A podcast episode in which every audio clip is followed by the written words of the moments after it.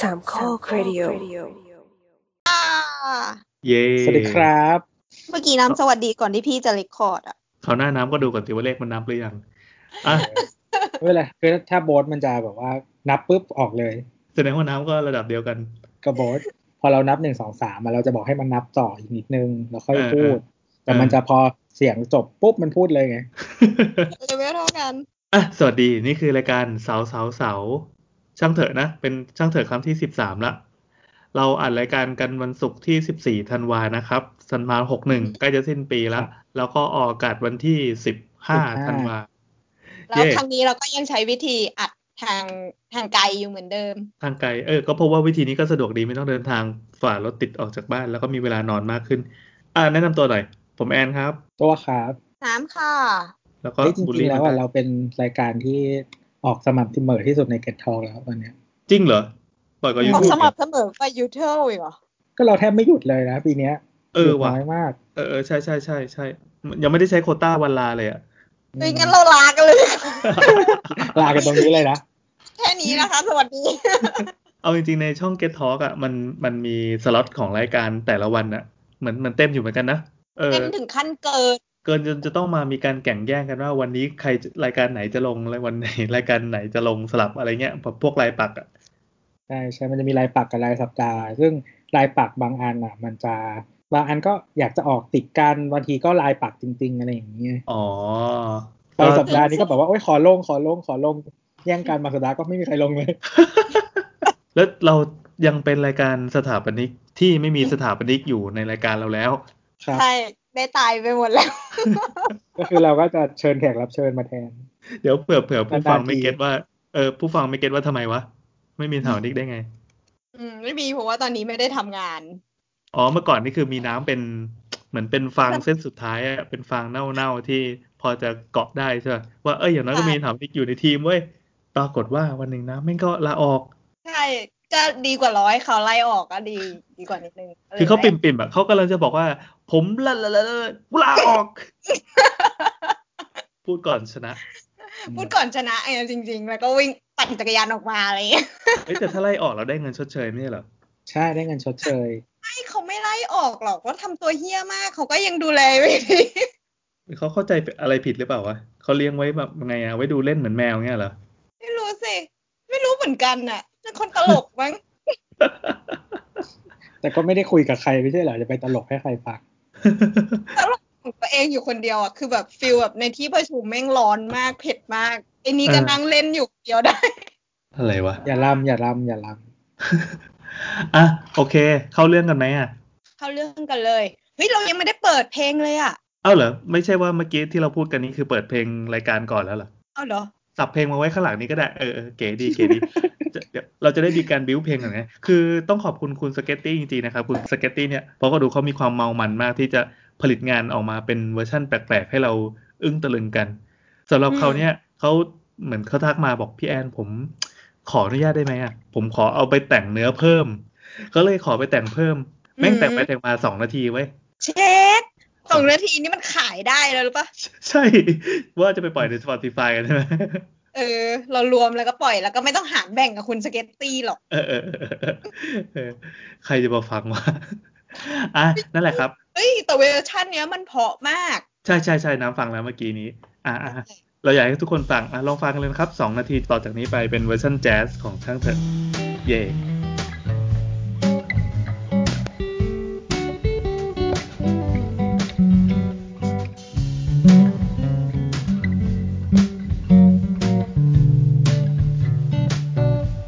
ถ้าหากคุณนั้น มีเรื่องสงสัย เรื่องดีเรื่องร้ายยังไง แต่ไม่รู้ เก็บเอาไปคิด ไม่รู้จะถามใคร จะถามครูไว้ ก็ไม่น่าจะดี จะเป็นเรื่องนั้น เรื่องบ้านเรื่องสัตว์ หรือเรื่องผีถามเรามาสิ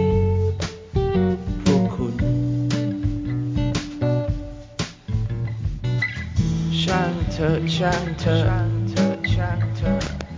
ช่างเธอ ช่างเธอ ช่างเธอ ช่างเธอ ช่างเธอ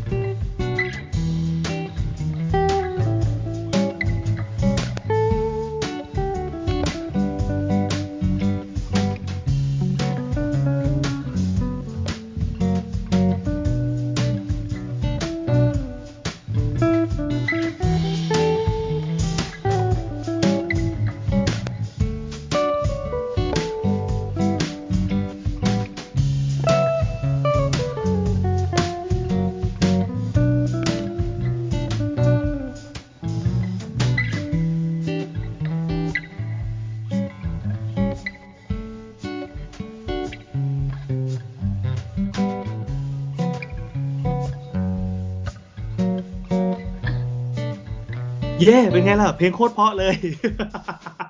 คุณสเกตตี้เขาแต่งเนื้อเพิ่มใช่ป่ะ มีการพูดถึงไอ้นู่นไอ้นี้มากมาย รอบนี้เป็นรอบสองนาทีกว่าๆซึ่งก็คือถือว่านานมากแล้วนะแต่เรา อืม อยากได้นานกว่านี้ครับคุณสเกตตี้ถ้าเกิดว่ามีเวอร์ชันหน้านะขอแบบยี่สิบ20 นาที แล้วรายการเราจะอัดประมาณหนึ่งนาทีจบอะไรเงี้ยก็ได้ถึงอีพีแล้ว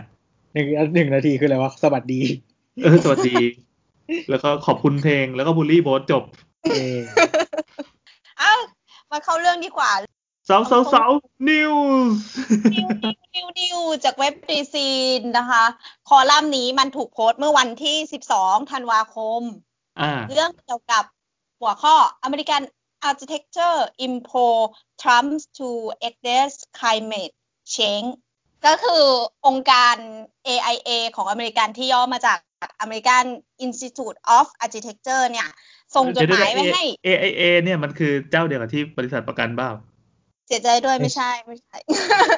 เมื่อกี้อะไรนะ A อะไรนะ of architecture A อเมริกันอินสติทูตออฟอาร์เคเต็กส์ สถาบันสถาปนิกแห่งอเมริ แห่ กาง อเมริกาอืม อ๋ออ่ะ ใช่ก็ส่งจดหมายไปถึงโดนัลด์ทรัมป์เรื่องเกี่ยวกับ climate change อ่า เคยได้ยินเรื่อง climate change ในอเมริกาปะ ทำไมครับมันเกิดอะไรขึ้นครับ คือก่อนหน้าเนี้ย มันมีคำว่า climate change เนี่ย ซึ่งเป็นเรื่องเกี่ยวกับเอ่อเกี่ยวกับ global warming อ่า ก็ โล คื ก โล ร้อน กร้อนอือฮึ อ่า ทีเนี้ยตอนที่โดนัลด์ทรัมป์มารับตำแหน่งเป็นประธานาธิบดีให้กับอเมริกาตอนแรกอะโดนัลด์ทรัมป์ก็ประกาศออกจากเอ่อส่วนที่สัญญาปารีสที่พูดถึง Paris Accord เกี่ยวกับใช่เกี่ยวกับเรื่องโลกร้อน อืม เพราะว่าอเมริกาเนี่ยจ่ายเงินสำหรับการทำเรื่องพวกเนี้ยเอ่อ policy เรื่องเกี่ยวกับโลกร้อนเนี่ยเยอะมาก ซึ่งเขารู้สึกว่ามันเวสกับรัฐบาลของเขา เขาก็เลยประกาศออกว่าไม่เออเรื่องเกี่ยวกับโลกร้อนน่ะมันไม่จริง แล้วมันก็มันไม่เกี่ยวกับประเทศเขาโดนัลด์ทรัมป์ อ่า ก็มา แต่ว่าในขณะที่เอ่อ citizen of America เนี่ยก็มองว่าบางส่วนมองว่าเรื่องเนี้ยมันสำคัญจริง ๆ ซึ่ง อืมก็บิ้วกันมาตั้งนาน ใช่ มาถึงปั๊บพ มั อน เจอแบบ make America get again ปั๊บก็ก็แปลว่าอะไรที่ไม่เกี่ยวกับประเทศกู ตัดทิ้งให้หมด ใช่ ซึ่งซึ่งกลุ่มอเมริกันอาร์ติเทคเนี่ยก็มองว่าเรื่องเนี้ยมันสำคัญนะ อ่า ซึ่งพวกเขาอ่ะก็รวมตัวกันทำเรื่องเกี่ยวกับองค์การนี้ แล้วก็เอ่อสิ่งที่เขาทำส่วนใหญ่ก็คือรวบรวมข้อมูลสิ่งที่ทำให้โลกร้อนขึ้นโดยเกี่ยวกับราวๆเนี้ยแหละก็คือเอ่อสถาปัตยกรรม อาคารเอ่อการออกแบบต่างๆ ซึ่งมีผลกระทบต่อโลกขึ้นมา ซึ่งเนี่ยเขาเมื่อเร็วๆเนี้ยเมื่อประมาณเดือนโนเวม ber เอ่อพฤศจิกา ทางองค์การเนี้ยก็เลยยื่นหนังสืออ่ะหนึ่งพันหกร้อยห้าสิบหกหน้าเนี่ย ไปให้กับรัฐบาล คือเป็นการอธิบายทั้งหนึ่งพันหกร้อยหน้าเนี่ย อธิบายเอ่ออุณหภูมิที่มันสูงขึ้นมาตั้งแต่ปีหนึ่งพันเก้าร้อยหนึ่งเนี่ย จนถึงปัจจุบันว่าโลกอ่ะมีอะไรเปลี่ยนแปลงไปบ้าง และสิ่งที่เกิดขึ้นที่เกี่ยวขึ้นกับ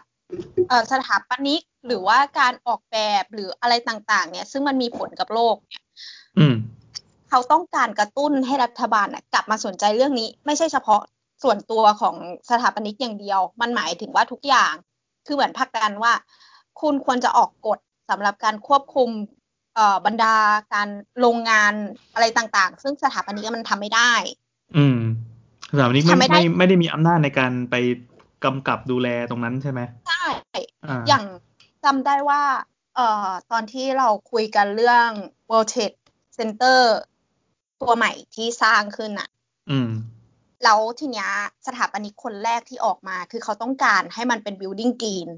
แต่ว่ามันก็ไม่ผ่าน เพราะว่าในทุนน่ะไม่ชอบ อืม สิ่งเนี้ยคือสิ่งที่เราสู้ไม่ได้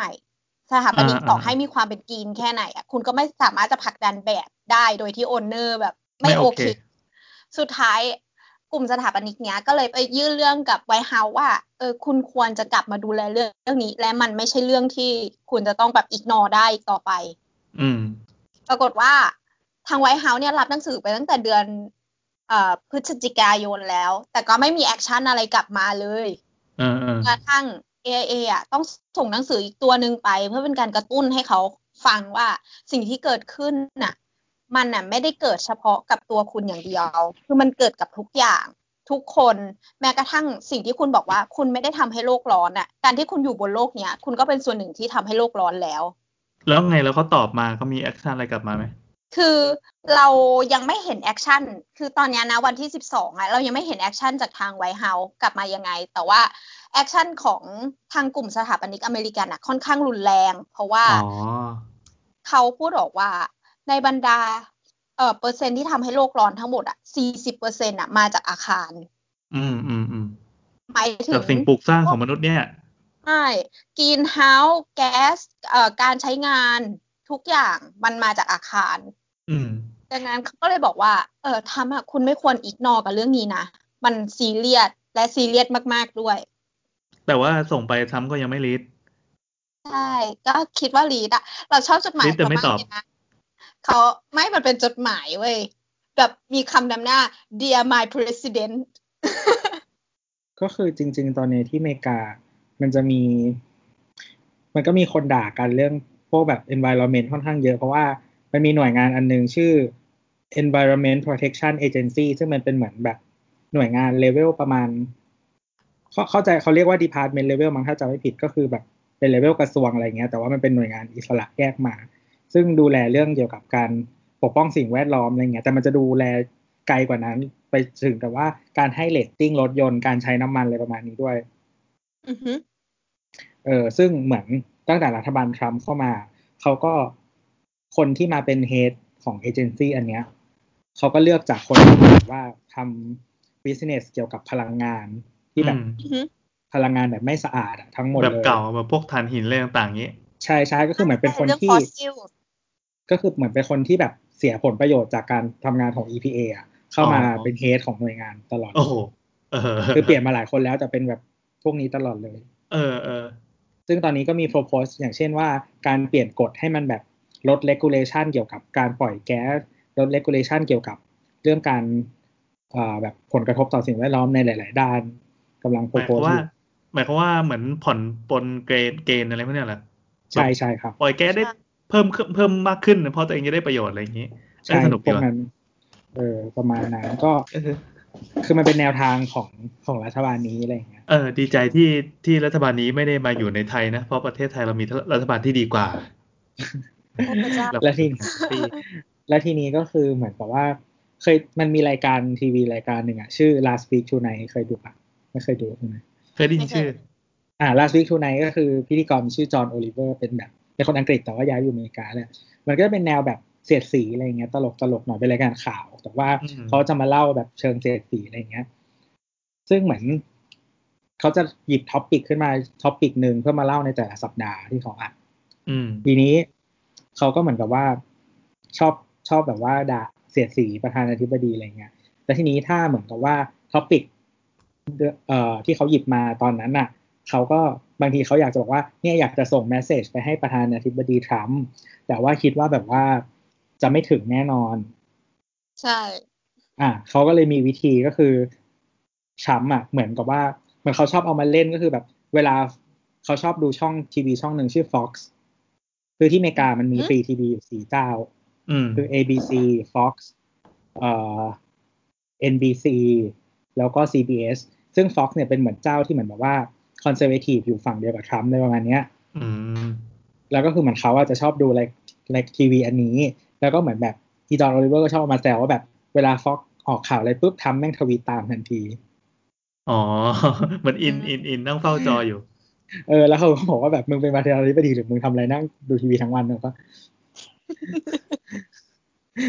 แล้วก็บอกว่าแบบเหมือนแบบว่าคือปกติแล้วประธานาธิบดีตอนเช้ามันจะมีเขาเรียกว่าแบบ briefing อะไรเงี้ยคือจะมีสตาฟมามามาให้มา brief ว่าแบบมีเรื่องอะไรเกิดขึ้นนู่นนี่นั่นต้องทำนู่นนี่นั่นอะไรเงี้ย เออ แต่เขาบอกว่าทรัมป์อ่ะไม่ฟัง briefing หรือเปล่าแม่งดูแต่ทีวี Fox อะไรเงี้ยแล้วทีนี้ ดังนั้นคนทำอเมริกาฟอกควรพัฒนาระดับรายการให้ดีขึ้น ไม่ก็คือแต่ฟ็อกมันเป็นแบบเหมือนพูดเชียร์ทรัมป์อยู่แล้วไง อืม อ่า ทีนี้สิ่งที่สิ่งที่อีรายการ Last Week Tonight ของอีจอนโอลิเวอร์ทำอ่ะก็คือมันจะซื้อโฆษณาช่วงที่รายการข่าวเช้าของ Fox ที่ อ๋ อ อ อกอากาศที่ออกอากาศในวอชิงตันดีซีอ่ะและแอเรียใกล้เคียงอ่ะ เออ ซื้อโฆซื้อโฆษณาไว้แล้วก็เหมือนมีตาลุงคนหนึ่งเป็นแต่งลุงแก่ๆ เป็นแบบชุดคาวบอยอ่ะ เออ แล้วก็มาแบบเหมือนพูดเล่าเรื่องที่มันอยากจะบอก เฮ้ยเจ๋งว่ะเออเออเออเออฉลาด แต่มันก็จะเป็นพูดแบบเมสเซจแบบ ดูแบบเหมือนเพลนเพลนๆอ่ะเออแบบ อ่า ดูแบบง่ายๆอะไรเงี้ยเพราะแม่งบอกว่าแบบประธานเฮดีแม่งโงูอะไรเงี้ย โอ้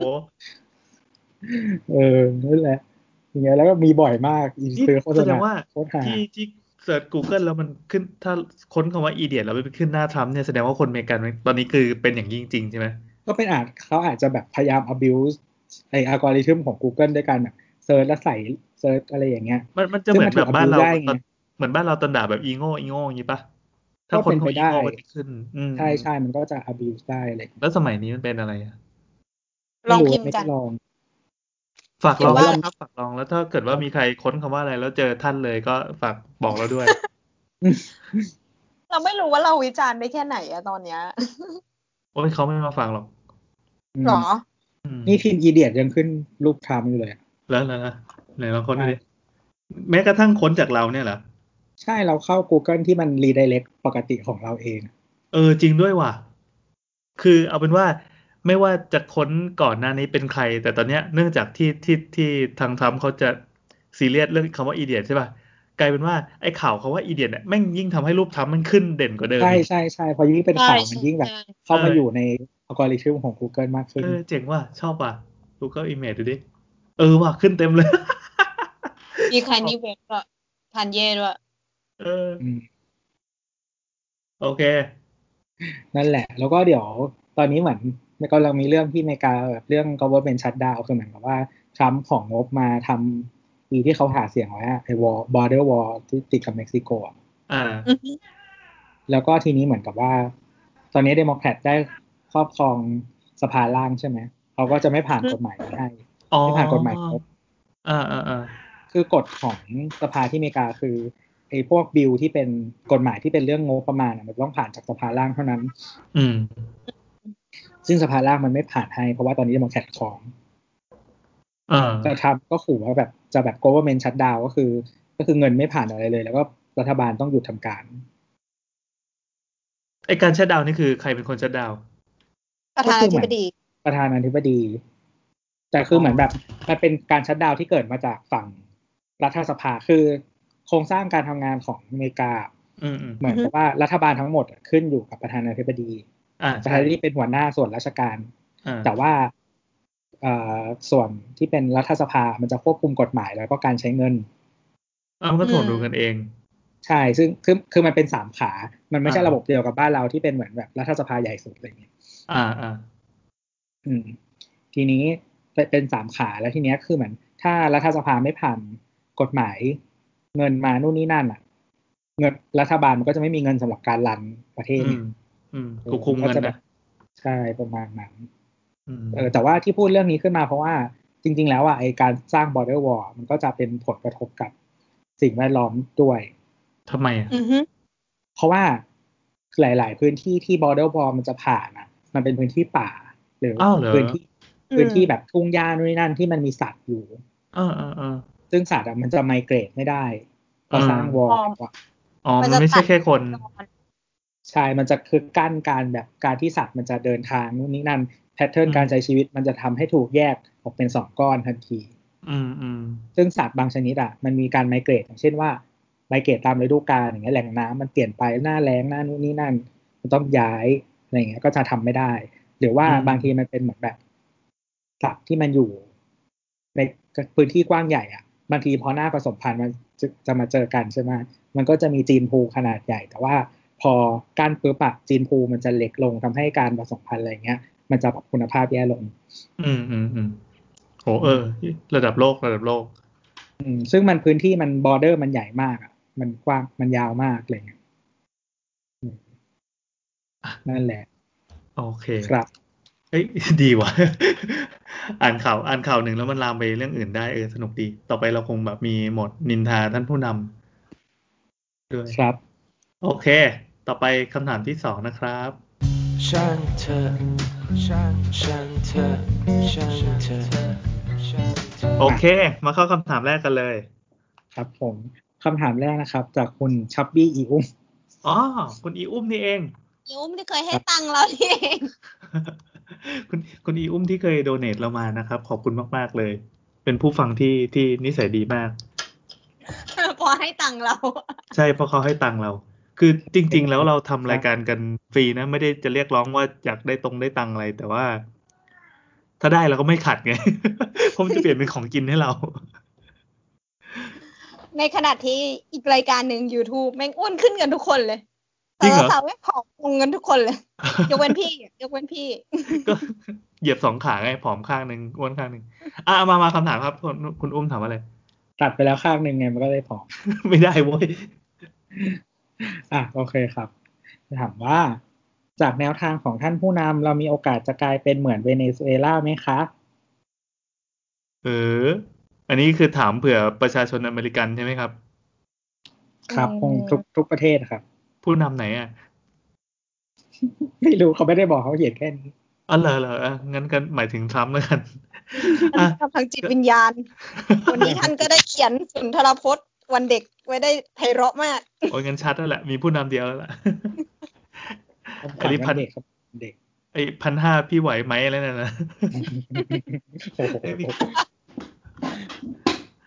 อ่ะมาครับ ท่านผู้นำอ่ะเอาเอาอย่างนี้ก่อนคำถามนี้มันมีมันมี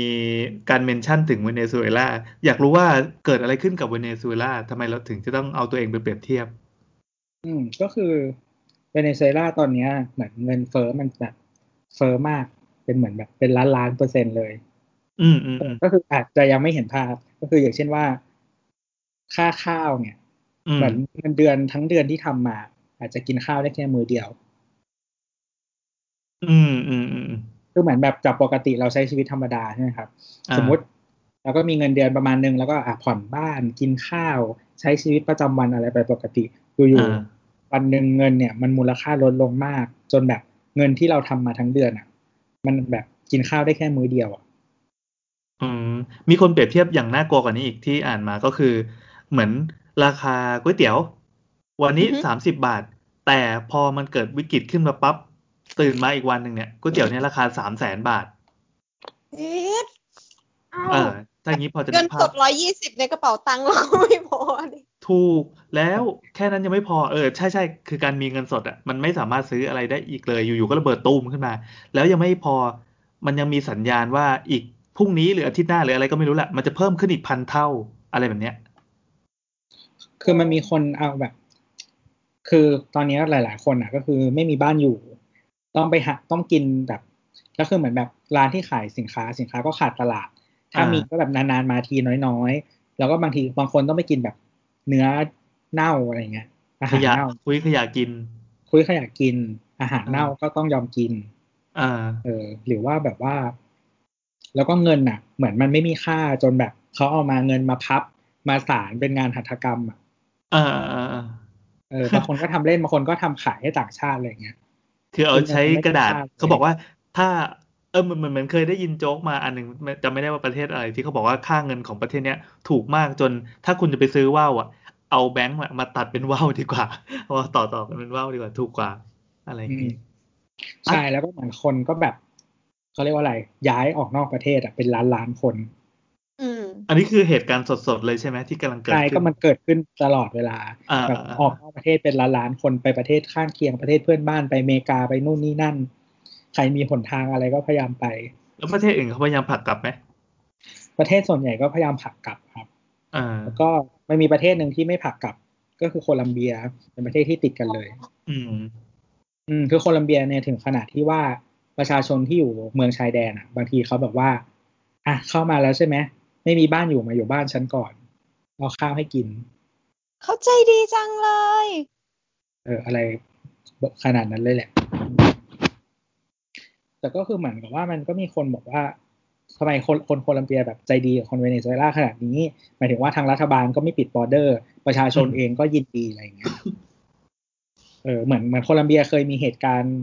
คล้าย ๆ กันแต่ว่าสาเหตุไม่เหมือนกันมาก่อนสาเหตุของโคลัมเบียมาจากแบบสงครามกลางเมืองอะไรประมาณเนี้ย อ๋อ อ่า สุดวิสัยจริง ใช่ซึ่งคนโคลัมเบียก็แบบแตกตัวออกนอกประเทศ ส่วนหนึ่งก็เข้าไปในเวเนซุเอลา อ๋ออ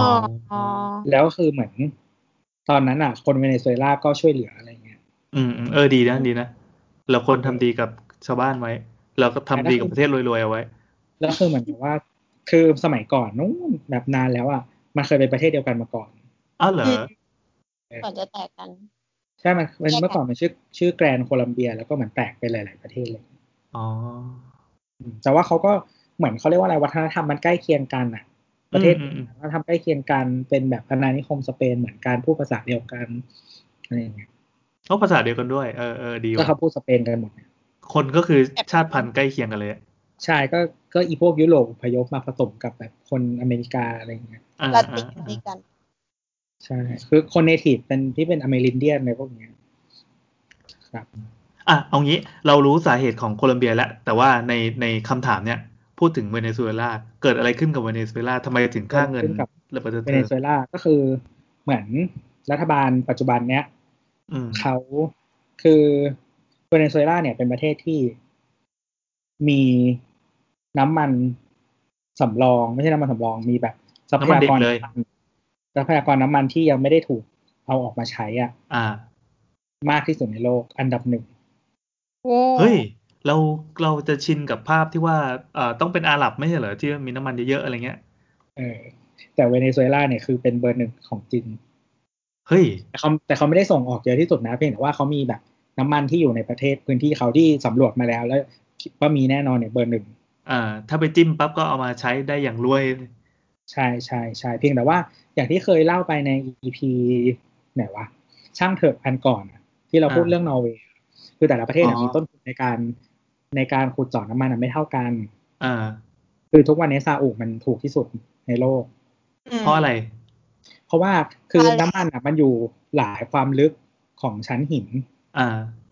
แล้วก็อยู่บนพื้นอยู่ในทะเลอะไรเงี้ยบางทีอยู่บนพื้นดินมันขุดค่าขุดเจาะมันถูกกว่า อยู่ใน อ๋อ ทะเล เออเออ แล้วก็ถ้าถ้ามันตื้นมันก็ขุดเจาะถูกกว่า หรือบางทีน้ำมันอ่ะ บางทีถ้ามันอยู่ในแบบชั้นหินที่ที่มันกระจายตัวกับที่เป็นบ่อเดียวอ่ะบ่อเดียวมันก็ต้องถูกกว่าอะไรอย่างเงี้ย อืม คือการเข้าถึงน้ำมันอะไรอย่างเงี้ย มัน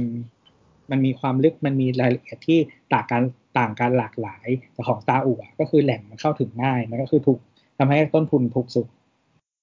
อืม เป็นเป็นเพ่อเขาปั๊มขายบ่อยๆจนเทคโนโลยีมันพัฒนาจนค่ามันถูกลงด้วยปะ ไม่ไม่เทคโนโลยีเขาเอามาจากตะวันตกนั่นแหละ อ๋อเหรอ แต่ว่าลักษณะทางกายภาพของแหล่งน้ำมันของเขาอ่ะ มันมันดีสุดอ่ะ มันง่ายสุดอะ อันนั้นแสดงว่าตัวเวเนถึงมันจะมีน้ำมันเยอะที่สุดในโลกก็ ก็อาจจะไม่ใช่เอามาขายแล้วรวยที่สุดก็ได้ใช่ไหม ใช่เพราะว่าต้นทุนมันแพงกว่า อะแต่อย่างไงก็ตามในทวีปเอ่ออเมริกาเนี่ยเวเนก็ถึงยังถือว่าเป็นเจ้าของทรัพยากรที่มีค่ามากที่คนแบบโลกต้องการมากอยู่ ใช่ ก็นั่นแปลว่าก็เป็นเศรษฐีที่มีทองฝังอยู่หลังบ้าน ใช่ใช่ แล้ว ใช่ อ่ะก็ก็ก็รวยนี่แล้วพังได้ยังไง อ่า ทีนี้เหมือนย้อนกลับไปที่เราพูดเรื่องนอร์เวย์ใช่ไหม อืม วิธีการใช้เงินของเงินที่รัฐบาลได้มาจากน้ำมันอ่ะแต่ละประเทศใช้ไม่เหมือนกัน อืม เออก็นอร์เวย์ก็ใช้ไปพวกแบบซับซิไดพวกแบบสิ่งที่เป็นอนาคตอะไปลงทุนบ้าง ไป อืม ซับซิไดพวกเกี่ยวกับว่าเทคโนโลยีสิ่งแวดล้อมนู่นนี่นั่นหล่อ อืมอืมมีวิสัยทัศน์ ๆอ่า แต่บางประเทศก็ใช้มาลดภาษีให้ประชาชน อืมประชานิยมเนาะ ให้มาแบบพวกเออเขาเรียกว่าอะไรเซอร์วิสต่างๆ กับประชาชนฟรี อ่าอ่าเป็นรัฐสวัสดิการอะไรอย่างงี้ป่ะ ใช่เป็นรัฐสวัสดิการที่แต่คือรัฐสวัสดิการแบบแบบฝรั่งอะส่วนใหญ่ที่เราเจอพวกพวกประเทศสแกนรวมนอร์เวย์ด้วยอะมันคือเก็บภาษีสูง อ๋อ พอเก็บภาษีสูงก็มีตังค์ไว้ส่วนกลางแล้วก็มาแจกจ่ายไม่ไม่ใช่แจกจ่ายเอามาใช้บริหาร ใช่ใช่ในขณะ อ่า เดียวกันกลุ่มประเทศพวกเนี้ยถ้าเราเห็นชัดใกล้บ้านเราเช่นบรูไนหรืออะไรเงี้ย อ่ เขาก็จะใช้วิธีโอเคเงินจากน้ำมันนี่แหละมามาจ่าย อืมอืม อืม ก็น่าอิจฉา ใช่ซึ่งเวเนซุเอลาเนี่ย ก็มีสวัสดิการหลายๆอย่างฟรีดีๆอะไรเงี้ยเพราะว่าเขาเอาเงินจากน้ำมันมาจ่าย เออ ส่วนที่หนึ่งส่วนที่สอ ก็ ง ฟัง ก็ ดูดี อ่าฟังดูดี การสร้างงานในประเทศอ่ะ คือผู้ เอ่ออะไรวะเขาเรียกว่าอะไรนะผู้แบบที่บริษัทที่ใหญ่ที่สุดในประเทศ แล้วก็แบบเป็นเจ้าของตำแหน่งงานมากที่สุดในประเทศอ่ะ อืม คือมันแบบโดมิเนตมากๆ ชื่อ PDVSA เป็นบริษัทเหมือนปตทของบ้านเราก็คือ เป็นบริษัทน้ำมันแห่งชาติ อืมอืม เออซึ่งบริษัทเนี้ยเหมือนแบบ มันเดี๋ยวนะมันมันมันเป็นของรัฐบาลด้วยปะหรือว่าของเอกชน ของรัฐบาล อ๋อโอเค อ่าแล้วมันก็เหมือนกับว่า โอเค เหมือนแบบ มีคนว่างงานใช่ไหมก็ให้บริษัทเนี้ยรัฐบาลก็บอกว่ามึงรับคนเพิ่มสิเอาไปทำอะไรก็ได้ เอ้ย อืม อ่าอ่ะตำแหน่งงานก็มีนี่ ใช่ คน เพ ไม่ ราะฉะ ว่างงาน นั้นคนคนก็เลยไม่ไม่ไม่ว่างงาน เพราะบริษัทเนี้ยก็คือรับคนมาเรื่อยๆ เงินเยอะอะทำอะไรก็ได้ เปเป อืม จนถึงวันหนึ่งก็คือ ถ้าใครไปดูกราฟราคาน้ำมันอะช่วงหลายปีที่ผ่านมา ราคามันวิ่งลง อืม เพราะมันมีพลังงานทดแทนอื่น คือมันมีหลายปัจจัย อย่างเช่นว่าอ่ะพลังงานทดแทนก็ส่วนหนึ่งแต่ว่าเหมือน น่าจะไม่มาก มันเป็นเรื่องการเมืองระหว่างประเทศน้ำมันนี่แหละ อ่า ๆ อืม ตอนนั้น เออ เหมือนเขาไม่ปล่อยน้ำมันออกมาใช่ไหม คือเหมือนกับว่า ตอนเนี้ยประเทศที่ผลิตน้ำมันต่อวันเยอะที่สุดในโลกอ่ะน่าจะมีการคิดว่านะ อืม น่าจะอเมริกาแต่ว่าอเมริกาไม่ค่อยส่งออก เพราะใช้ไม่พอ อืม อืมรัสเซียก็ผลิตเยอะ แต่อาจจะมีส่งออกบ้างแต่ซาอุเนี่ยผลิตและส่งออกเยอะมาก ประชากรเขาน้อยกว่าพวกอืนี้เยอะ ม อืม แล้วก็ต้นทุนถูกกว่า ทีนี้ อืม การที่บางประเทศอ่ะมันเหมือนพยายามแบบว่าดั้มราคาน้ำมันอ่ะ เพราะว่าต้นทุนตัวเองถูกกว่าใช่ไหม แต่ว่าผลิตออกไปเยอะๆในตลาดอะทำให้ทุกคนอ่ะ เสียผลประโยชน์หมดแต่ตัวเองอ่ะยังรับพอรับได้ว่าตัวเองต้นทุนถูกกว่าคนอื่น เออมันก็เป็นกลไกตลาดอะยิ่งยิ่งผลิตออกไปมากๆว่าเฮ้ยแบบสป라이เยอะเกินไปราคาทั้งตลาดโดยรวมก็หล่นลง ใช่ใช่ อ่า แต่ว่าคือมันพยายามลงโทษประเทศที่ผลิตแล้วต้นทุนแพงกว่า อ๋อกลายเป็น เพ ว่า ราะในระยะ ใค ยาวอ่ะเขาก็จะชนะไง ใครสายป่านยาวกว่าก็ชนะ นี่มันเหมือนพวกสงครามอีคอมเมิร์ซออนไลน์แบบเหมือน เออ อะไรวะลาซาด้า ใช่ แข่งกับช้อปปี้อะไรอย่างเงี้ยแบบเปย์กัน ใช่ เปย์กันเปย์กัน ใช่ ใคร เป็น ยู่ loss leader เออเอออะไรไง นั่นแหละก็คือสุดท้ายทุกคนตอนนี้แบบประเทศไหนที่ที่เป็นประเทศส่งออกน้ำมัน ได้รับผลกระทบทั้งหมด อ๋อเหรอ อืม อ่ะแล้วทำไมทำไมเวเนซุเอลาเอ่อ เวเนถึงพังสุดอ่ะ ทำไมเวเนถึงพังสุดก็คือระบบเศรษฐกิจมันผูกกับน้ำมันมากมากมากมาก อืม ขณะเดียวกันถ้าย้อนกลับไปที่เรื่องนอร์เวย์อะครับ พอไล่ลำดับพวกเอ่อ investment fund เนี่ย ประเทศน้ำมันแถบอาหรับอะเขามี investment fund หมดนะเพียงแต่เล็กกว่านอร์เวย์เท่านั้นเอง อืม เขามี sovereign wealth fund ทั้งหมด เขาก็มีแบบพยายาม diversify แล้วแต่เวเนซุเอลาไม่ ช่วยแปลเป็นไทยหน่อย คือหมายถึงว่าเขาพยายามแบบเขาเขาเริ่มคิดเรื่อง post oil แล้วว่าแบบถ้าไม่มีน้ำมันจะทำยังไง อ่าอ่าใช่ใช่ก็ อืม คือเรา ก็มี ไปจับ แผน E เราไปกอดทรัพยากรเก่า ซึ่งโลกกำลังจะเปลี่ยนจะไม่ใช้แล้ว ใช่ เออแล้วถ้าหลังจากเนี้ยไปเราจะเป็นยังไงเขาก็แบบมองหาอนาคตกันแล้ว แต่เวเนไม่ทำ ใช่ แล้วก็ยังมีบางประเทศอย่างเช่นว่ารัสเซียกับกาตาร์เนี่ย นอกจากเขามีน้ำมันเยอะแล้วอ่ะเขายังมีก๊าซธรรมชาติ อ๋อ ซึ่งมันเป็นอีกตลาดหนึ่ง อ่าอ่าอ่า อืม อ่าเพราะฉะนั้นเนี่ยมันก็เลยเหมือนกับว่า โอเค เรามีแบบช่องทางอื่นในการทำมาหากินอยู่บ้างคือรัสเซียก็โดนเยอะแหละ ก็คือถ้าถ้าใครรู้เมื่อก่อนรัสเซียหนึ่งรูเบิลเท่ากับหนึ่งบาท อืม เออพอวิกฤตการณ์น้ำมันเกิดขึ้นในยตอนนี้หนึ่งรูเบิลเท่ากับห้าสิบตังค์ อืม แล้ว คนรัสเซียมาเที่ยวไทยแพงขึ้นสองเท่า แต่ในขณะเดียวกันคนไทยไปรัสเซียก็รวยขึ้นสองเท่า ใช่ นั่นแหละก็ก็คือจะจะจะบอกก็คือมันมีหลายประเทศได้รับผลกระทบเพียงแต่ว่ามันไม่พังเท่าเวเนซุเอลานั่นเอง อ่าอ่าอ่าแต่เวเนนี่มันคือมันหนักมากไงจำได้ว่าไม่ไม่รู้กี่ กี่เท่าอ่ะแบบหลักพันหลักหมื่นเท่าอะไรอย่างเงี้ยเลยอะ ใช่เงินไม่มีค่ากระดาษเป็นกระดาษเช็ดตูดเลยกระดาษเช็ด เออ นอน กระดาษเช็ดตูดแพงกว่าเงินแน่นอน เออจริงจริงจริงใช้เงินมาเช็ดตูดอาจจะบาดนิดนึง มีมีขี้ติดหน้าคนบนแบงค์ เอออันนี้ อันนี้เรียกว่าเงินเฟ้อใช่ไหม ใช่ครับ อ๋อปัญหา เงินเฟ้อคือมูลค่าเงินลดลง คือปกติแล้วอะเออเขาเรียกว่าอะไรนะ สถานการณ์ที่เป็นอุดมคติอะปกติแล้วอะเงินเฟ้อเล็กน้อย แสดงว่าเศรษฐกิจกำลังไปได้ดี อ่าอ่า อืม อ่า ก็คือคนจะมีเงินเฟ้อเล็กน้อย แต่ว่าเวเนแบบเป็นแบบเป็นหมื่นเป็นพันเป็นล้านเปอร์เซ็นต์เนี่ยมันคือแบบเยอะเกินไป อืม เออเงินเฟ้อเล็กน้อยนี่คือแบบไม่ห้าเปอร์เซ็นต์อะไรอย่างงี้นะ เอออะไรประมาณนั้นนะครับ ทีนี้กลับมาที่คำถาม ใช่ใช่ กับ มา ที่คำถามที่บอกว่า สมมติว่าสิ่งที่ที่เกิดขึ้นในรัฐไทยเนี่ย อย่างเช่นว่าการดำเนินนโยบายที่อ่ะเอาเงินไปสเปนให้คนอะไรอย่างเงี้ย อืม อ่าอย่างเช่นว่า อ่า คนรายได้น้อยให้เงินห้าร้อยมันไม่ใช่แค่เงินห้าร้อยนะมันยังมีแบบค่าเช่าบ้านเดือนละสี่ร้อยกี่เดือน ค่า ไม่รู้น้ำจำไม่ ค่า ได้ ไฟ เออมีค่าน้ำค่าไฟมีนู่นนี่นั่นอะไรอย่างเงี้ย แล้วก็มันมีระบบที่มาก่อนหน้านี้อีกเยอะแยะมากมายว่าจะเป็นแบบประกัน ใช้หนี้ สุขภาพโคหน้า มีอะไรนู่นนี่นั่นอีกอะไรเงี้ย ก็เออหรือว่าแบบเรื่อง subsidize สินค้าเกษตรแบบเอาเงินให้เกษตรกรนู่นนี่นั่นอะไรเงี้ย อืม คือมันหลายอย่างนโยบายที่เป็นแนวเนี้ยที่เราดำเนินกันมา อืม ถามว่ามันจะไปถึงจุดนั้นไหม ในอนาคตอันใกล้คิดว่ายัง โหตอบได้ ตอบได้ ตอบได้ ส ยั ย ง อง ไม่ห ข มด วัญ เออเออตอบได้สยองอยู่นะ เออมันสยองขวัญนะพูดอย่าง ดูเหมือ นี้ นจะยังดูเหมือนจะยังแต่จริงๆก็ไม่แน่ เอ ไม่ อ คือพูดออกมามันยังไม่เป็นตอนนี้ แต่มึง ใช่ เป็นแน่ๆ ณตอนนี้ยังใกล้ๆก็ยัง ไม่คือ spending ตอนนี้มันไม่ได้เยอะเลเวลนั้น อืม อ่า อ่า แล้วแล้วงบคือเงินคงคลัง ถ้าใครไปดูสถิติมันลดลงจ อื ริง ม ๆประเทศเรา เพียงแต่ว่ามันยังไม่ถึงวิกฤตขนาดนั้น แล้วก็ เออเขาเรียกว่าอะไรหนี้ต่อ GDP หนี้ต่อประชากรอะไรเงี้ย มันเพิ่มขึ้นจริงเพียงแต่ว่ามันมีประเทศที่เยอะกว่านี้แล้วเขายังบริหารเงินได้อยู่ เขามีศักยภาพในการบริหารหรือเปล่า คืออย่างญี่ปุ่นอ่ะแบบหนี้สาธารณะแบบสูงกว่าบ้านเราเยอะมากประเทศเจริญแล้วหลายๆประเทศหนี้สาธารณะเยอะกว่า ต่อสัดเป็นสัด อือฮึ ส่วนนะไม่ได้ อืม แบบถือว่าเป็น actual เงินเป็นสัดส่วนอะไรเงี้ย เยอะกว่าอะไรเงี้ยในขณะเดียวกันบ้านเรายังมีแบบพวก foreign reserve อะไรที่เราเคยพูดไป EP นอร์เวย์อะก็ยังมีเยอะอยู่ คือก็เลยบอกว่าในเอ่อระยะเวลาอนาคตอันสั้นเนี่ย ไม่น่ายังไม่เป็นไร อืม อืมอืม อืม เอ่อมันต่างที่ตัวการออกแบบนโยบายเหมือน เรียกว่าอะไรนโยบายประชานิยมด้วยปะอย่างเวเนเนย อืม ที่มันเกิดความชิบหายขนาดนี้ก็คือเขาประชานิยมแบบรัวๆรัวๆแล้วก็ป้อนไปเรื่อยๆเป็นเวลาหลายปีต่อๆกัน เราทำมาเป็นสิบสิบปีอะไรอย่างเงี้ย อ่าอ่าอ่าเขาทำต่อมาจนจนประชาชนรู้สึกว่า เอ้ย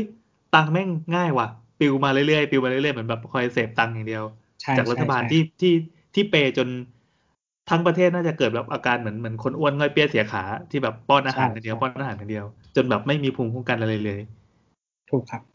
ถ้าเรารู้จักสิ่ง นั้น คือยังไงถ้าเราถ้าเราจนเราจะไม่ไม่จนไปแบบนี้ ถ้ารู้จักสิ่งนั้นเออเออแต่จริง ๆ มันดูดูเหมือนบ้านเรา บ้านเรามันยังกลับหัวกลับหางนะ เพราะว่าเวเนยเหมือนเขาปั๊มเงินได้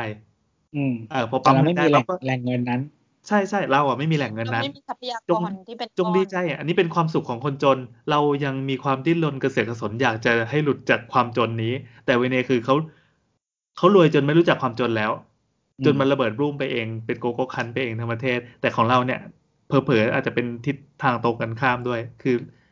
ถนนเรายังเป็นหลุมเป็นบ่ออะไรอยู่เลยอย่างเงี้ย ถนนดีแล้วถนนดีแล้ว เอาสนุกดีแล้ว ช่ โอ ที่ผ่า เคน มา เป็น เออคือบางคนเขาบอกว่าแบบประเทศน้ำมันมันเป็นเหมือนเคิร์ส อ่า อือฮึ ก็คือหมายถึงว่าเขาโชคดีที่เขามีทรัพยากรใช่ไหม อ่ แต่ว่าการใช้อย่างแบบ ใช้แบบว่าไม่รู้คุณค่าหมายถึงหรือว่าไม่วางแผนอะสุดท้ายแล้วอะสุดท้ายแล้วพอหมดปุ๊บอะมันจะแย่กว่าตอนที่ไม่มีไม่เคยมีอีกนะ อ่า อืมเพราะว่าไม่รู้จะรับมือยังไง ใช่ใช่ คืออย่างหลาย ๆ ประเทศที่แบบเป็นประเทศที่ ทรัพยากรน้อยอ่ะ แต่ว่าแบบเขาเติบโตไม่ได้แบบญี่ปุ่นอะไรอย่างเงี้ย อืมมันจะผูกต้านทานดีกว่า เออ คือประเทศแม่งแบบไม่มีทรัพยากรอะไร ประเทศก็เล็กเนี่ยออกปะแล้วแบบเกาะ อืม แล้วก็มีแบบมีแต่ภัยพิบัติ อืมอืม อืม แต่ว่าถ้าเป็นประเทศยุโรปอ่ะ จริง ๆ ประเทศยุโรปที่เจริญมาก่อนอะส่วนใหญ่เขาเริ่มมาจากมีทรัพยากรเยอะ อืม เพียงแต่ว่าทุกวันนี้มันหมดไปแล้ว ทรัพยากรเยอะสมัยก่อนเนี่ยคืออะไรถ่านหินเหล็ก อ๋อ ซึ่งมันเป็นทรัพยากรที่อยู่ในยุคก่อน อ่า ช่วง อ่า industry revolution อะไรเงี้ย เออแต่มันก็ไม่ใช่ว่า ไม่ใช่ว่าพอทรัพยากรหมดปั๊บประเทศชิบหายไปเพราะว่าตายหมด เขาก็มาต่อยอด ใช่ เป็นอย่างอื่นแล้ว เพราะมันมีคน ใช่ เป็น เพราะ เป็น เขา ทรัพยากรด้วย ใช่ใช่ก็คือสุดท้ายมันเป็นทรัพยากรคนประเทศเขาเดินไปด้วย innovation ด้วยนวัตกรรม เจ๋ อืม อืมนั่นแหละครับ อ่ะ ก็ทรัพยากรคนก็เลยเป็นสิ่งที่ มีความรู้ สำคัญที่สุด เอออ ม พอจะได้คำตอบกันใช่ไหมครับ คุณอีอุ้มอ่ะนะครับ ก็โดยสรุปก็คือประเทศไทยยังจะไม่เป็นแบบเวเนซุเอลาในอนาคตอันใกล้ ครับ ช่างเธอช่างช่างเธอช่างเธอช่างเธอ เย่เนื่องจากเราอัดแยกกันเป็นก้อนๆนะอีกก้อนนี้ก็จะเป็นคำถามถัดไปแล้ว แต่พอดีเพิ่งนึกขึ้นมาได้ว่ามันมีเรื่องสำคัญที่ของคำถามที่แล้ว ว่าทำไมเวเนซุเอลาถึงถึงได้พังขนาดนั้น แล้วก็บางประเทศที่เกิดวิกฤตเขายังอยู่ได้ แล้วก็ อืม ประเทศไทยจะมีสิทธิ์หรือเปล่า จริงๆมันมีตัวแปรที่สำคัญอีกอย่างอ่ะเดี๋ยวก่อนเมื่อกี้เจอค่าค่าตัวเลขตัวหนึ่งก็คืออัตราเงินเฟ้อของเวเนตอนนี้คือแปดหมื่นเปอร์เซ็นต์ โอ้โห แปดหมื่นเปอร์เซ็นของเราอะเงินเฟ้อปีหนึ่งเท่าไหร่เท่าไหร่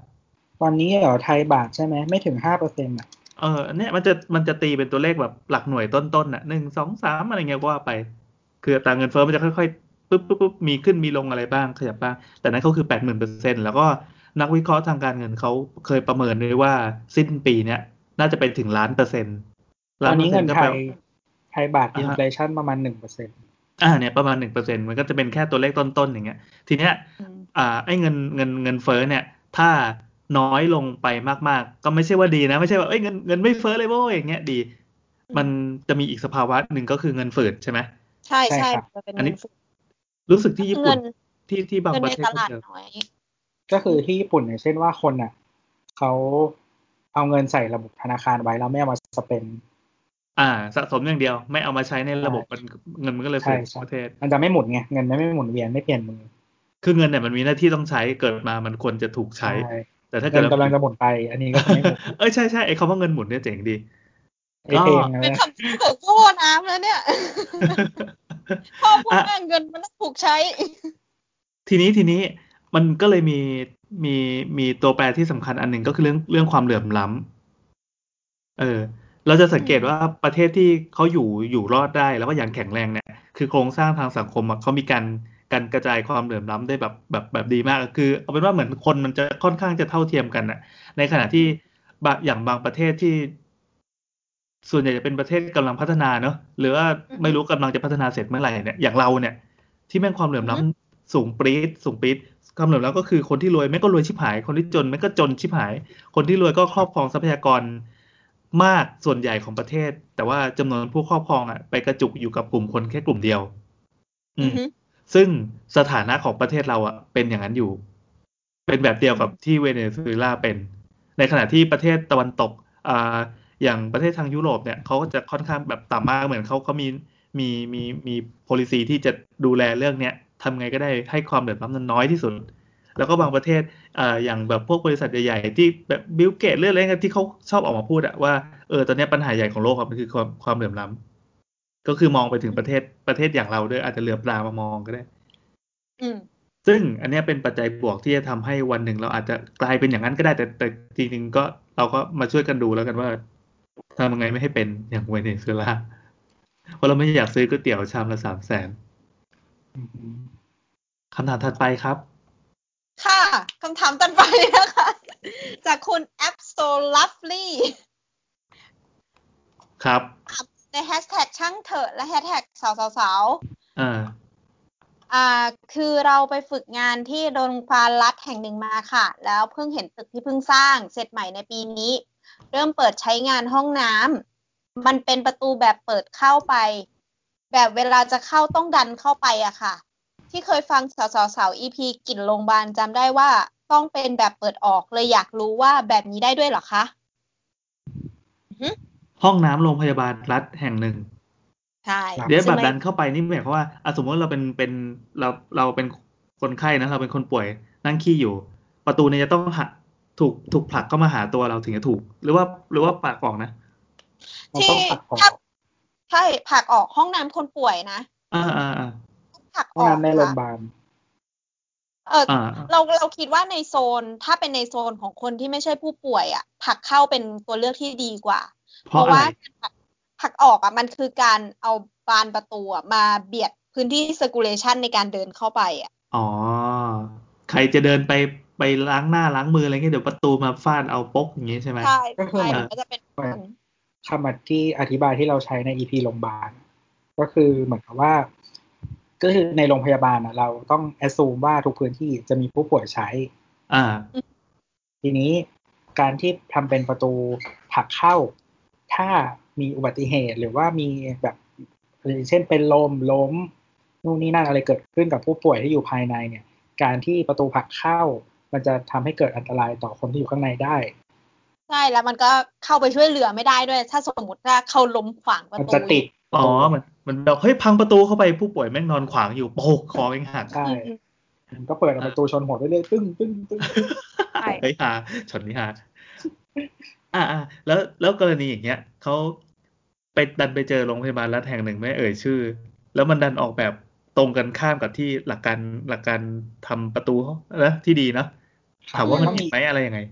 มีอีกแบบหนึ่งที่พี่โอบอกว่าก็เป็นเป็นดีไซน์ที่เขาถือว่ายอมรับกันสำหรับโรงพยาบาลก็คือประตูแบบเลื่อน อ๋อเลื่อนข้างซะเลย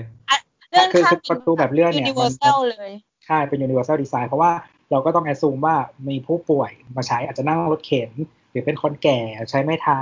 หรือใช้อุปกรณ์ช่วยเดิน ที่ผลักอะไรไม่ถนัด ใช่ ใช่ ก็คือการเลื่อนมันจะดีกว่า เพราะว่าไอการที่มีวงมันสวิง วง ใช่ไหม สวิง เอออ ม มันทำให้แบบเกิดความลำบากในการใช้งานของคน เออเอออ๋อ นึกภาพว่าเราเป็นมนุษย์ล้อนะ เข็นมาแล้วก็ ครับ ใช่ ผลักปั๊บ โอ้ ก็จะต้องเข้าไปข้างในแล้วก็เอี้ยวตัวแล้วก็เพื่อจะไปปิดเออลำบากเลื่อนเอาจบ หรือแบบขาแพงหรืออะไรเงี้ย แล้วเราใช้อุปกรณ์ช่วยเดินอ่ะมันต้องดันแล้วก็ขยับตัวเข้าไปเพื่อดันเข้าไปเรื่อย เออนะเออนะเออเออประตูเองเรื่องใหญ่เออเออ ๆเอออะไรเงี้ยหรือเปิดหรือสมมติเปิดออกกูต้องถอยหลัง มันก็ดึงตัว เออ อะไรอย่างเงี้ย แล้วยังไงแล้วอย่างประตูอันเนี้ยที่เขาบอกว่ามันมันมันตรงข้ามกับที่เราคุยกันน่ะ คือมันก็ไม่ได้เป็นกฎหมายอะนะ อืม ส่วนใหญ่กฎหมายของเราอะที่มันควบคุมอยู่อะคือปริมาณห้องน้ำ อืม อันเนี้ยมันเหมือนเป็นเซนส์ดีไซน์อะสำหรับแบบคนที่กำลังจะออกแบบแบบห้องน้ำหรืออะไรอย่างเงี้ย มันควรเป็นเซนส์ในการที่ว่าประตูเปิดเข้าเปิดออกการใช้งาน อ๋ออ๋ออ๋อหมายความว่า มันไม่ อ่าไม่ผิดกฎหมาย มันมันไม่ผิดกฎหมาย ไม่ใช่ข้อบังคับ ใช่ อืม แต่ว่ามันก็จะ ถือถือเป็นหลักการออกแบบที่มันเหมาะสมกับสถานที่แล้วก็ผู้มาใช้บริการอะไรอย่างเงี้ อ่าย อ่าอ่า ที่มันช่วยอำนวยค ใช่ วามสะดวกเขาอะไรอย่างเงี้ยก็คือถ้าไม่ทำตามมันไม่ผิดเป็นแต่ว่าถ้าทำถ้าทำตามประมาณเนี้ย มัน มั ก็ น อาจ จะ จะ ดี ดีกว่าใช่ ใช่มันมันมีหลายเรื่องอย่างเรื่องซิงค์ซิงค์ในโรงพยาบาลก็ควรเป็นซิงค์แบบข้างล่างที่มันไม่มีตู้เคาน์เตอร์อะ ยังไงอะ ซิงค์ที่มันเป็นซิงค์ลอย ลอยลอยข้างล่างข้างล่างก็โล่งเงี้ยเหรอ ใช่เพราะว่า เออมันดียั ต้อง ง ไง คิดถึงถึงคนที่กำลังเข็นรถเราจะไปล้างมืออะ อ๋อ รถมันจะติดอะไรอย่างนี้ เออ ต้องมีพื้นที่ให้เขาสอดขาเข้าไป อ่าเอาหัวเข่าเสียบเข้าไปได้อย่างนี้ อืมอืม ค่ะ หรือว่าอ่าราวจับในห้องน้ำอ่าอุปกรณ์ฉุกเฉินสำหรับขอความช่วยเหลืออะไรอย่างนี้ อืมอืมอืม มันถูกวางอยู่ในจุดที่ต้องเอื้อมมือถึงทุกที่ในระดับของการค่อยๆปีนขึ้น หรือว่าในระดับที่ไต่ไปตามรถเข็นด้วยแบบนั่งรถเข็นแล้วก็ต้องใช้มือเนี่ยไต่ไต่ๆไปตามไอ้ราวราวจับอะ อืม ก็แสดงว่าโรงพยาบาลนี่ universal design ขั้นสุดละ จริงๆ ต้อง universal ขั้นสุดจริง เออ เออ เออ แล้วพอพอพูดถึงเรื่องการออกแบบที่ถึงจะไม่ผิดกฎหมายนะ แต่ว่า ๆ อืม ทำตรงข้ามกับไอ้ที่ที่ดีเนี่ย มันก็จะไม่ดีเลย แต่ว่ามีคนทำผิดบ่อยๆ ก็คือประตูห้องน้ำ อืม อือฮึ นะไม่รู้น้ำเคยเจอปะไอที่มันเป็นช่องช่องเขาเรียกว่าอะไรนะ ประตูที่มันเป็นบานเกล็ดอะบานเกล็ดห้องน้ำเออ ช่อง จลมริๆนเออมันเป็นช่องลมบานเกล็ดอะจนมันโอเคมันเป็นบานเกล็ดทึบแหละเพราะมันเป็นประตูห้องน้ำใช่ป่ะใครจะมาแอบดูก็ไม่ได้ แต่ว่าอันเนี้ยเขาทำบานเกล็ดที่มันมันอ่า มันมันมันลาดลงออกไปข้างนอกอ่ะ อ๋อ อธิบาย ส่วนเข้า เข้าใจ ส่วนออกมันทำให้น้ำออกใช่ไหม ใช่ใช่นึกภาพว่าเวลาเราอาบน้ำแล้ว อาหาร น้ำ ผิด กระเด็ ด้าน น เนี้ยเหรอ เออใช่มันหันผิดด้านมันแทนที่จะเอาด้านที่น้ำไหลลงเข้าไปข้างในห้องน้ำอะมันดันไหลออกไปข้างนอก แล้วก็มีเคยมีแบบสถาปนิกที่เขาเขาเขียนอธิบายภาพ เป็นเป็นเป็นกราฟิกตัวเนี้ยไว้ ว่าข้อเสียอย่างร้ายแรงอย่างก็คือ ถ้ามีคนมาก้มแอบดูข้างนอกอะมันสามารถส่องเสยขึ้นมาได้ อ๋อ อืม เออเออเออเออเดี๋ยวก่อน เออว่าเออเจ๋งดีเจ๋งดีนั่นแหละ ก็ก็มันก็เป็นแบบเหมือนทิปเล็กๆน้อยๆอะคือถ้าทำถ้าทำแล้วจะก็จะดี อีกอย่างก็เช่น อ่าเหมือนที่เขาได้นำกันบ่อยนะ ถ้าประตูประตูหน้าบ้านหรือนอกที่ที่ขั้นระหว่างตัวในอาคารกับนอกอาคารอะที่พื้นข้างนอกมันจะลดลงมาสิบเซนหรืออะไรอย่างงี้ใช่ไหมมันต้องเปิดออกหรือเปิดเข้านะ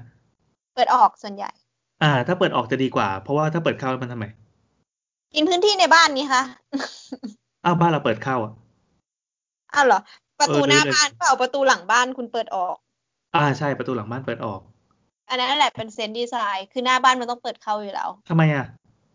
ประตูห้องนอนประตูอะไรอย่างเงี้ย การเปิดแล้วก็พุทตัวเองเข้าไปไง อ๋อมันบรื้บเข้าไป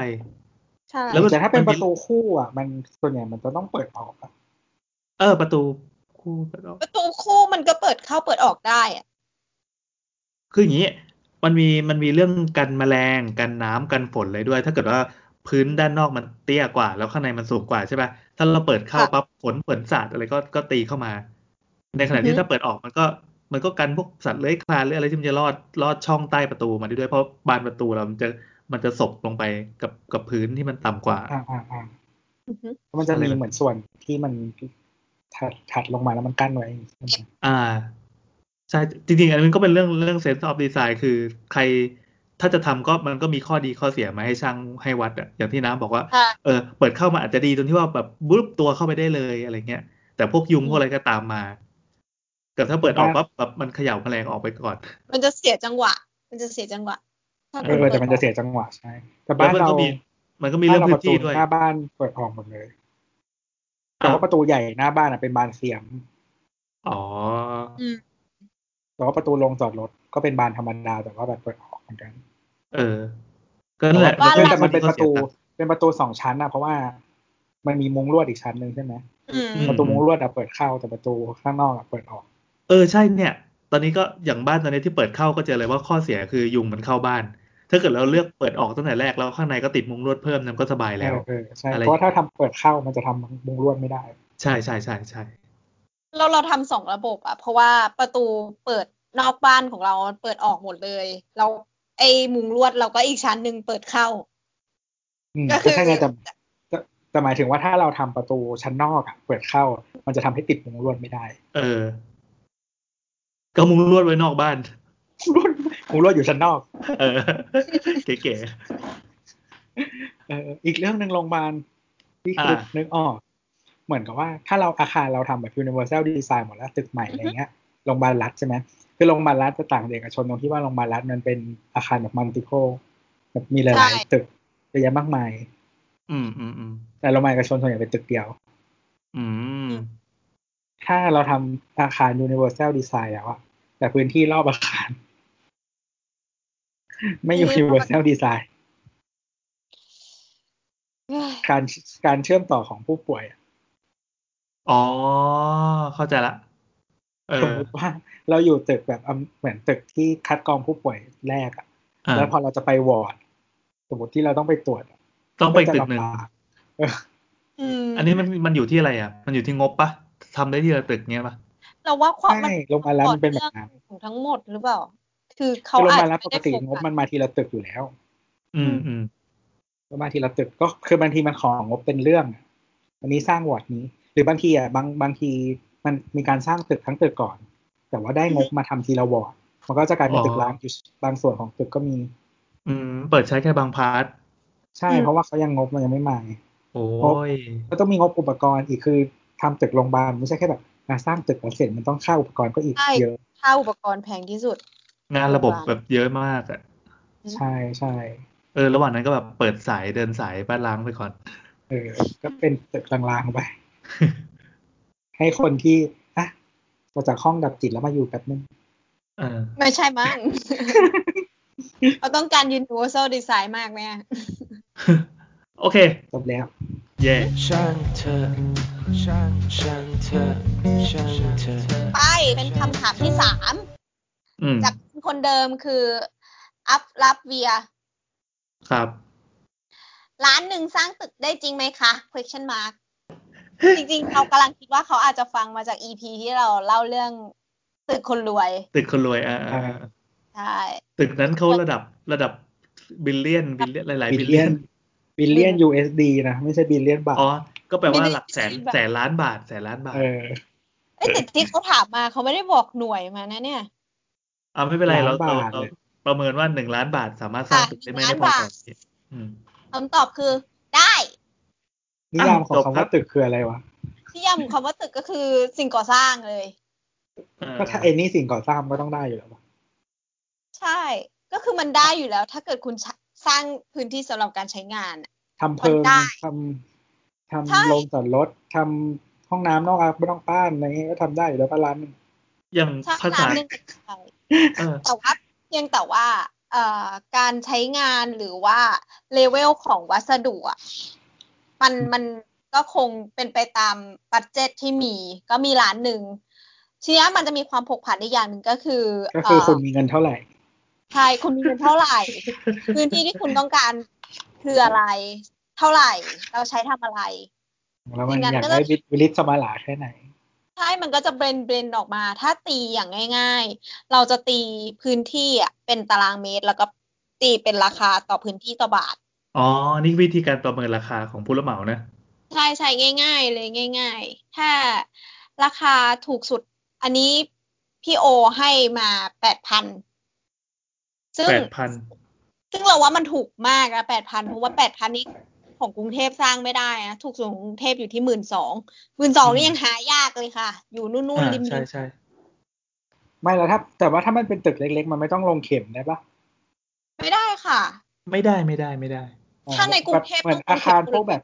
จอดรถหรืออาคารที่เป็นแบบอย่างเงี้ยก็ไม่ได้เหรอ ไม่ได้ อาจารย์จอดรถยิ่งต้องลงเข็มเลยไม่งั้น เอียง ก็คือ ราคา ต้องไปสร้างที่เชียงใหม่นะไม่ต้องลง ใช่ เข็ม ใช่ ใช่ใช่ ไม่ ใช่ ต้องลงเข็มเราต้องไปทางเหนือ ก็คือ มันก็จะรวมค่าเอ่อโครงสร้างค่าวัสดุ ค่าวัสดุพื้นผิวทุกอย่างแล้ว อยู่ในกรณีตี สมมุติว่าหนึ่งล้านอ่าทำบ้านเกรด ธรรมดา เอ่ เอา อ เอาถูกถูกๆเลยถูกถูกๆเลย หมื่นสอง หมื่นสองต่อตารางเมตรเนี่ยเหรอ ใช่หมื่นสองต่อตารางเมตร จะได้ทั้งหมดแปดสิบสามจุดสามสามสามตารางเมตร ผู้รับเหมาใจดีปัดให้เป็นแปดสิบห้า เออ ก็จะได้เป็น บ้านขนาดแปดสิบห้าตารางเมตร อืม ใช่ นี่คืออะไรบ้านบ้านขนาดเท่า แป คอนคอนโดสองห้องนอนเหรอ คูณ10 เออเออเออเออ แปดขนาดแปดคูณสิบก็จะประมาณนั้น อืม เมื่อเมื่อกี้ไม่เท่าไหร่หมื่นสองอ่ะ ใช่ค่ะหมื่นสอง ตารางเมตรละหมื่นสอง อ๋อ อันนี้ก็คือก็คือล้านหนึ่งอะนะ ต้ ห อ นึ่ ง งล้านบาท ค่าแรงหมื่นสองไอ้ยค่าก่อสร้างหมื่นสองก็จะออกมาเป็น อ๋อราคาที่รวมเนี้ยมันจะต่อตารางเมตรสิ่งที่รวมก็คือค่าวัสดุ ค่าดำเนินการ เออ แล้วก็อ่าอะไรนะค่าค่าแรง ค่าแรง ค่าแรง ค่าวัสดุค่าดำเนินการ ก็คื กำ อ ไร สร้าง ด้วยปะ ทุกอย่างได้เป็นตึกออกมาแล้วนี่แหละ เพียงแต่ว่า ไม่สามารถลากกระเป๋าเข้าไปอยู่ได้เลยนะไม่มีตกแต่งข้างในอะไรเฟอร์นิเจอร์เฟอร์นิเจอร์อะไร ก็แล้วแต่ไงก็ไม่จำเป็นอ่ะเช่นแบบ อ๋อไม่ต้องใช้ หน้าต่างเลย มีอยู่แล้ว แต่ว่าม่านไม่มี อ่าอ่าใช่ เออ ใช่ ผ้าขาวม้าไปปูเอาอะไรเงี้ยก็ได้ อ่า ใช่ใช่ มันก็ทำได้ถ้าสมมติว่าแบบโอ้อยากได้พื้นที่ใหญ่ๆโว้ยไม่เอาดีเลย แบบไม่ปูกระเบื้องไม่อะไรขอพื้นขอหลังคาจบเลยแค่เนี้ย เสื้อผืนหมอนใบก็เข้าไปนอนไม่ต้องมีเฟอร์นิเจอร์ จริงๆ ราคาที่แพงแพงอยู่ที่อะไร finishing เหรอ จริงๆแล้วถ้าคิดทั้งหมดเนี่ยร้อยหนึ่งตารางเมตรร้อยเปอร์เซ็นต์อะ อ่า หกสิบเปอร์เซ็นอยู่ที่ค่าวัสดุ วัสดุ ทีเนี้ยคือคือคือไอ้พวกอิฐหินปูนทรายเงี้ยเหรอ ใช่อิฐหินปูนทรายกระเบื้องทุกอย่าง แต่ทีเนี้ย พวกเนี้ยมันเป็นสิ่งที่ที่มันมีความผกผันเหมือนเงินน่ะ ก็คือมันจะมีเอ่อราคาขึ้นราคาลงด้วยอ่ะ มันมีดีมานซัพพลายด้วยใช่ไหม อ่า ทีเนี้ย น้ำมันแพงก็วัสดุแพง ใช่ ช่ อืม มันจะมีขึ้นมีลงด้วย ซึ่งส่วนเนี้ย หกสิบเปอร์เซ็นเนี้ยมันก็จะถูกพัดขึ้นไปสำหรับการสวิงของราคาตลาดด้วย อืม ซึ่งไม่เยอะหรอก ตีสักกลายเป็นหกสิบสองอะไรประมาณเนี้ยหกสิบสองหก อ๋อ ห้าก็ แล้วก็มีค่าแรง ค่าแรงคิดเป็นยี่สิบเปอร์เซ็นซึ่งค่าแรงเนี่ยไม่ค่อยสวิง เป็นความโชคดีของรัฐบาล อืม จะเรียกโชคดีหรือโชคร้ายก็ไม่รู้ คือรัฐบาลน่ะมันกำหนดอยู่แล้ว ค่าแรงขั้นต่ำเท่าไหร่ อืม มันก็เป็นตัวเลขที่เราประเมินได้อย่างเห็นเห็นๆ อืม สิ่งที่ทำให้มันมันมีความบิดไปนิดนึงก็คืออาจจะเป็นเรื่องของเวลา เช่นไม่สามารถคอนโทรลให้มันอยู่ในเวลาที่สโคปที่เราตั้งใจไว้อะ อื มันก็จะถูกเพิ่มขึ้นไปด้วย แล้วก็อีก 20เปอร์เซ็นเนี่ย เป็นราคากำไรภาษีค่าดำเนินการก็คือบรรดาคนที่มาดูให้คุณ คุณอ่าบริษัทรับเหมาอ่ เขาก็ต้องทำมาหากินก็ให้ตังค์ส่วนนี้เข้าไป ใช่ใช่มันก็คือผลประโยชน์ของเขา เอ้ยจริงแสดงว่าจริงๆ อาชีพรับเหมาเนี่ยค่อนข้างเปิดเผยนะว่าตัวเองได้กำไรเท่าไหร่ต่องาน อ๋อเขาต้องเขียนเลยค่ะ ใน อืม ราคาว่าเขาทำดำเนินการเท่าไหร่ อืม สิ่งนี้สิ่งนี้เราเรียกว่า BOQ เนาะ ใช่ค่ะ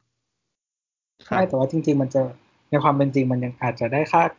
กำไรจากพวกค่าวัสดุได้อีกนิดหน่อย ถูก ใช่ใช่ ถูกใช่ อันนี้เป็นเป็นสิ่งที่รู้กันในวงการก่อสร้างว่า อืม อ่า ถ้าเป็นผู้รับเหมาปั๊บเขาก็เขาก็กินกำไรส่วนนี้ด้วย เพราะว่าไอ้ลำพังไอ้ยี่สิบเปอร์เซ็นยี่ห้าเปอร์เซ็นอะไรเนี่ยมันไม่พอ ใช่ เออ แต่ว่าจริงๆมันก็เป็นทุกวงการแหละ ถ้าบวกได้มันก็บวก อืม อืม ไม่คืออย่างแบบวงการโฆษณาไงสมมติว่าเราเป็นเอเจนซี่เนี้ย เราไปจ้างคนทำโปรดักชันนู่นนี่นั่นมา สมมติแบบโฆษณาตัวหนึ่งค่าแบบโปรดักชันเพลงแบบแสนห้าอะไรเงี้ยเราเรา อ่า บอกลูกค้าเราก็บอกว่า อันเนี้ยสามแสนแล้วก็เอเจนซี่ฟรีอีกสิบเปอร์เซ็นต์สิบห้าเปอร์เซ็นต์ออนท็อป อืม คือเหมือนแบบก็คือจริงๆเราจ่ายจริงแสนห้าแต่เราบอกลูกค้าว่า ราคาซัพพลายเออร์คิดสามแสนแล้วเราก็ไปบวกเอเจนซี่ฟรีต่างหากอีกสิบห้าเปอร์เซ็นต์อะไรเงี้ย อ๋อ ถ้าอันนี้อันนี้ดูจะซื่อตรงกว่านั้นนะ ถ้าโดยทั่วไปถ้าแบบผู้รับเหมาดีๆนะ เวลา อืม ประเมินประเมิน BOQ เนี่ยเขาจะเอามาส่งให้เราตรวจก่อนว่าเฮ้ยเป็นยังไงไอ้ราคาเนี่ยบวมไปหรือเปล่า ราคาพวกวัสดุอะไรเป็นเท่าไหร่ เสร็จปั๊บเขาจะไปหักคอกับซัพพลายเออร์เอา อืม อืม ก็ เขา คือ จะคัดได้ ซัพพลายเออร์เขาก็จะคิดราคาที่ถูกกว่า ใช่ ตลาดนิดหน่อย บาง เพราะ ทีไม่ว่าจากนิวอ ด ล หน่ ลุ่ อย มจากอะไรนี้ บางทีไม่นิดหน่อย บางที อืม ลดถึงสามสิบเปอร์เซ็นเลยก็มี อืม มันมันแล้วแต่ทริคของรับเหมาด้วยว่าเขาเขาทำได้ดีแค่ไหนอะไรอย่างนี้ไง อ่าอ่าอ่า มันหลากหลายมากในการที่จะลดลดราคาของตัวโครงสร้าง อืม หรือว่าหรือว่าตัววัสดุส่วนใหญ่เอ่โอเนอร์มักจะคิดว่าเอ่อลดราคาวัสดุแล้วจะลดได้มาก จริง ๆ มันก็ลดได้นั่นแหละเพียงแต่ว่ามันก็ยังมีส่วนอื่นอยู่ เช่นสมมติว่าถ้าซื้อกระเบื้องมา แผ่นราคาถูกมากกระเบื้องแม่ง ปรากฏว่าปูแล้วมีบิดๆอะไรอย่างเงี้ย ก็ต้อง เสีย เออปรากฏว่าแทนที่จะถูกถั่วๆไปราคาเท่าอันเดิมเลย เข้าสเปคตัวที่สเปคอันแรกเลยอะไรอย่างเงี้ย มันก็ คื มี อถ้าซื้อซื้อถูกลงมันก็ปูยากกว่าอยู่แล้ว ใช่ซื้อถูกมันก็คือคุณภาพต่ำไงเขาจะมีวิธีเช็คที่บอกว่าเอากระเบื้องอะมาวางวางวางแล้วเขาก็จะดูว่ามันอะเรียบไหมอะไรอย่างเงี้ยหรือว่ามันมีรอยบินอะไรอย่างนี้ไหม อืม เพราะเวลาไปซื้อกระเบื้องมันก็แยกเกรดเขาอยู่แล้วเหมือนลายเดียวกันก็มีหลายเกรดที่เขาคัดไป ใช่ ใช่ อ่ะ ทีนี้มาสรุปคำถามว่าหนึ่งล้านเนี่ยสร้างตึกได้ไหม ได้ ได้นะได้ แต่แรก ดีเทลมันอยากได้ก็เห็นหแตก น้าตัว ต่าง ตัว กัน นี้ ตาม จริง ความต้องการไง เออ ใช่ดีเทลมันมันพอถามว่าถ้าตอบได้ มันเป็นแบบคำถามแบบอย่าเอาไหนฟาเก้นนะมาดอกได้ ได้ไง แต่ว่ามีดอกจัน แล้วข้างใต้ดอกจันเนี่ยมีฟอนต์ขนาดหกหกพอยต์อ่ะ เออย าวประมาณห้าสิบบรรทัดอยู่ข้างล่าง ได้ ดี แต่ เท รับ ล ได้ มันเยอะไง อืม ใช่ครับ ก็สรุปว่าถ้าถ้าเกิดว่ามีตังค์ล้านหนึ่งสร้างตึกเราไม่แน่ใจว่าคำว่าตึกของของคนที่ถามเนี่ยเขาอาจจะนึกภาพว่าตึกสี่ชั้น ตึกแปดชั้นอะไรอย่างนี้หรือเปล่า ก็แล้วแต่ หอพักนี่ไงวะ เอ ออะไรแบบนั้นอะ พี่โอบอกทำได้นะ ถ้าเกิดแบบแปดตารางเมตรละแปดพันแล้วทำเป็นสี่คูณห้าได้ห้าชั้นพอดีเลย เออ ที่ เอ ไหน อ อะแบบเชียงใหม่ไกลๆเชียงใหม่อยู่อยู่เชียงใหม่อย่างงี้ต้องมีที่ดินอยู่แล้วด้วยนะ อ่า อืมแล้วก็แล้วก็สร้างเองด้ ผู้ วย รับบ าง เหมา ส่วน รู้จักกันอะไรอย่างงี้ ไม่ไม่ต้องใช้ผู้รับเหมาต้องไปคุมช่างเอง โอ้ มช่างเองเราก็จ้าง แล้วช่าง พม่ามา เออช่างไม่พม่าไม่ได้ต้องเป็นแรงงานเถื่อนมากๆเอาโรฮิงญามาทำอะไรอย่างเงี้ยแบบคือต้องไม่เสียค่าแรงงานเหมือนให้ให้ข้าวให้น้ำให้มาม่ากิน เขาไม่หรอก ปูนเปินอะไรขโมยได้ก็ขโมย ขโมยจากไซต์ ข้าง เอออะไร ๆ แบบนั้น ตอ อะ ดเอาตอดเอา พื้นดินเนี่ยแข็งปักไม่ต้องลงเข็ม ไม่ได้ปรับหน้าดินมาเนี่ย จะรอดปะวะ โอเค จบคำถาม ช่างเธอช่างช่างเธอช่างเธอ เป็นคำถามที่หนึ่ง น้ำน้ำคือเวลากด start recording เนี่ย ต้องขึ้นแหงนขึ้นไปดูนะไอตัวเลขเวลาที่มันค่อยๆเดินตึกตึกตึกให้มันเริ่มเลขศูนย์ก่อนแล้วให้พูด เออที่มันขึ้นแถบ อะไร มาว ะ ว่าแบบไอแอนดิสคอร์ด เออเอออ่ะ มาครับ ขอโทษค่ะ โอเค เป็นต่อไปเป็นคำถามข้อที่สี่ จากคุณพีคือคุง พีเทอร์คุงนะครับ ใช่ ส่งคำถามมาบ่อยๆ คำถามถึงช่วงช่างเถอะสาวๆๆครับ พอดีดูรายการ The Face มีแคมเปญเกี่ยวกับรถ แล้วลูกค้าเขาพูดคำว่าสถาปัตยกรรมรถ ส อ่า ถาปัตยกรรมรถ อีสถาปัตยกรรมรถเนี่ยมันคืออะไร นึกภาพไม่ออกเลยว่าคืออะไร ติ๊งนอง ก็ ทำไมอ่า ไม่ไม่คือคือคือคือที่บอกว่าไม่ได้ดู The Face อะจะได้จะได้บอกว่าไม่ได้ดูว่าคอนเทกต์บริบทที่เขาพูดอะมันคือบริบทไหน อืม อ๋อ เฮ้ยเดี๋ยวเดี๋ยวแป๊บหนึ่งนะแป๊บหนึ่งแป๊บหนึ่งเออคุยกันไปก่อนพอดีได้ยินเสียงแมวมันร้องเคล้งเคล้งๆอยู่ข้างล่ าง คือเสียงเมื่อกี้มันเหมือนมันแบบทำลายอะไรบางอย่างอะ หรือว่าตัวผู้มันมาเรียกอยู่หน้าบ้านเปล่า คือไหนว่าพี่แอน มัน บอกเลยว่า แบบ แมวเบียนหายหี่แล้วไง มันเลยพยายามจะออกไปปลุกความหนีในตัวคุณมันมาลองอ่ะนั่นแหละกลับมาที่คำถาม ที่บอกว่า อือฮึ ไม่ได้ฟังเอ้ยไม่ได้ดู The Face Men ก็เลยไม่รู้ว่าบริบทที่ลูกค้าเขาพูดอ่ะ เขาพูดว่าสถาปัตยกรรมรถยนต์อ่ะมันคือแบบไหน แต่ว่าโดยทั่ว ๆ ไปที่เขาพูดกันในวงการรถยนต์อ่ะ มันจะมีคำว่าเอ่อภาษาอังกฤษก็ใช้คำว่า architecture นี่แหละ กับอีกคำหนึ่งก็คือแพลตฟอร์ม แพลตฟอร์ม อืม architecture หรือว่าแพลตฟอร์มเนี่ย แล้วแล้วแต่ยี่ห้อมันแต่ละยี่ห้อจะเรียกไม่เหมือนกัน อือฮึ อือฮึอย่างเช่นว่า เออแล้วไอ้ architecture หรือว่าแพลตฟอร์มเนี่ยมันคืออะไร มันคือเหมือน คล้ายๆ เขาเรียกอะไรอะเหมือนเหมือน blueprint ของรถนะครับ พิมพ์เขียว ใช่ แต่ว่าทีเนี้ยไอ้ blueprint อันเนี้ย มันจะไม่เหมือนกับบ้านตรงที่ว่ามันไม่ได้ลงดีเทลแบบว่า ที่บอกรายละเอีย exterior ดได้ขนาดนั้น คือมันไม่ได้ลงเอ็กซิเลียทั้งหมดของรถอะคือปกติแล้วแบบบ้านอะมันจะมีทั้งโครงสร้าง อืม แล้วก็แบบเอ็กซิเลียอะไรทั้งหมดเนอกปะผนังอ่าหลังคา เสาโครงสร้างอะไรคือทุกอย่างใช่ไหม อืม แต่ว่าปกติแพลตฟอร์มของรถอะมันจะไม่ได้ลงดีเทลแบบนั้น มันจะเป็นเหมือนแบบอย่างเช่นว่าเอ่อพื้นที่ของของพื้นรถอะประมาณไหนล้อวางไว้ตรงไหนเพาขับ อืม วางไว้ตรง เห ไหน มือนเหมือนมันพูดเรื่องความงามมากกว่าที่จะพูดเรื่องสเกล ไม่พูดเรื่องความงามพูดเรื่องโครงสร้างอย่างเดียว อืมอืมอืมอืม เนอะหรอ เหมือนเป็นเป็นเป็นเรื่องทางวิศวกรรมอย่างเดียวปะ ใช่ใช่เป็นเรื่องทางวิศวกรรมอย่างเดียว ก็คือเหมือนปกติแบบบ้านอะมันจะมีวิศวะและสถาปัตย์ใช่ปะ อ่า อันเนี้ยมีแต่วิศวะ อืม แต่ อืม ใช้คำว่า architect ใช่ใช้คำว่า architect เพราะว่า แต่ว่าบาง ส่ แบร ใหญ่ นด์เขาจะเรียกว่าแพลตฟอร์ม เฮ้ยแต่เราเข้าใจนะ คือ คือนอกจากวงการรถอะมันก็มีวงการอื่น ๆ อีกที่ จริง ๆ แล้วว่าคำว่า architecture อะมันไม่ได้เจาะจงอยู่ว่าแค่ตัวบ้านตัวอาคารตัว building อย่างเดียว เออ อืม architecture มันเป็นรวมอย่าง CPU เนี่ยเราก็เรียก architecture ใช่ เออ เนอะ นั่นแสดงว่าตัว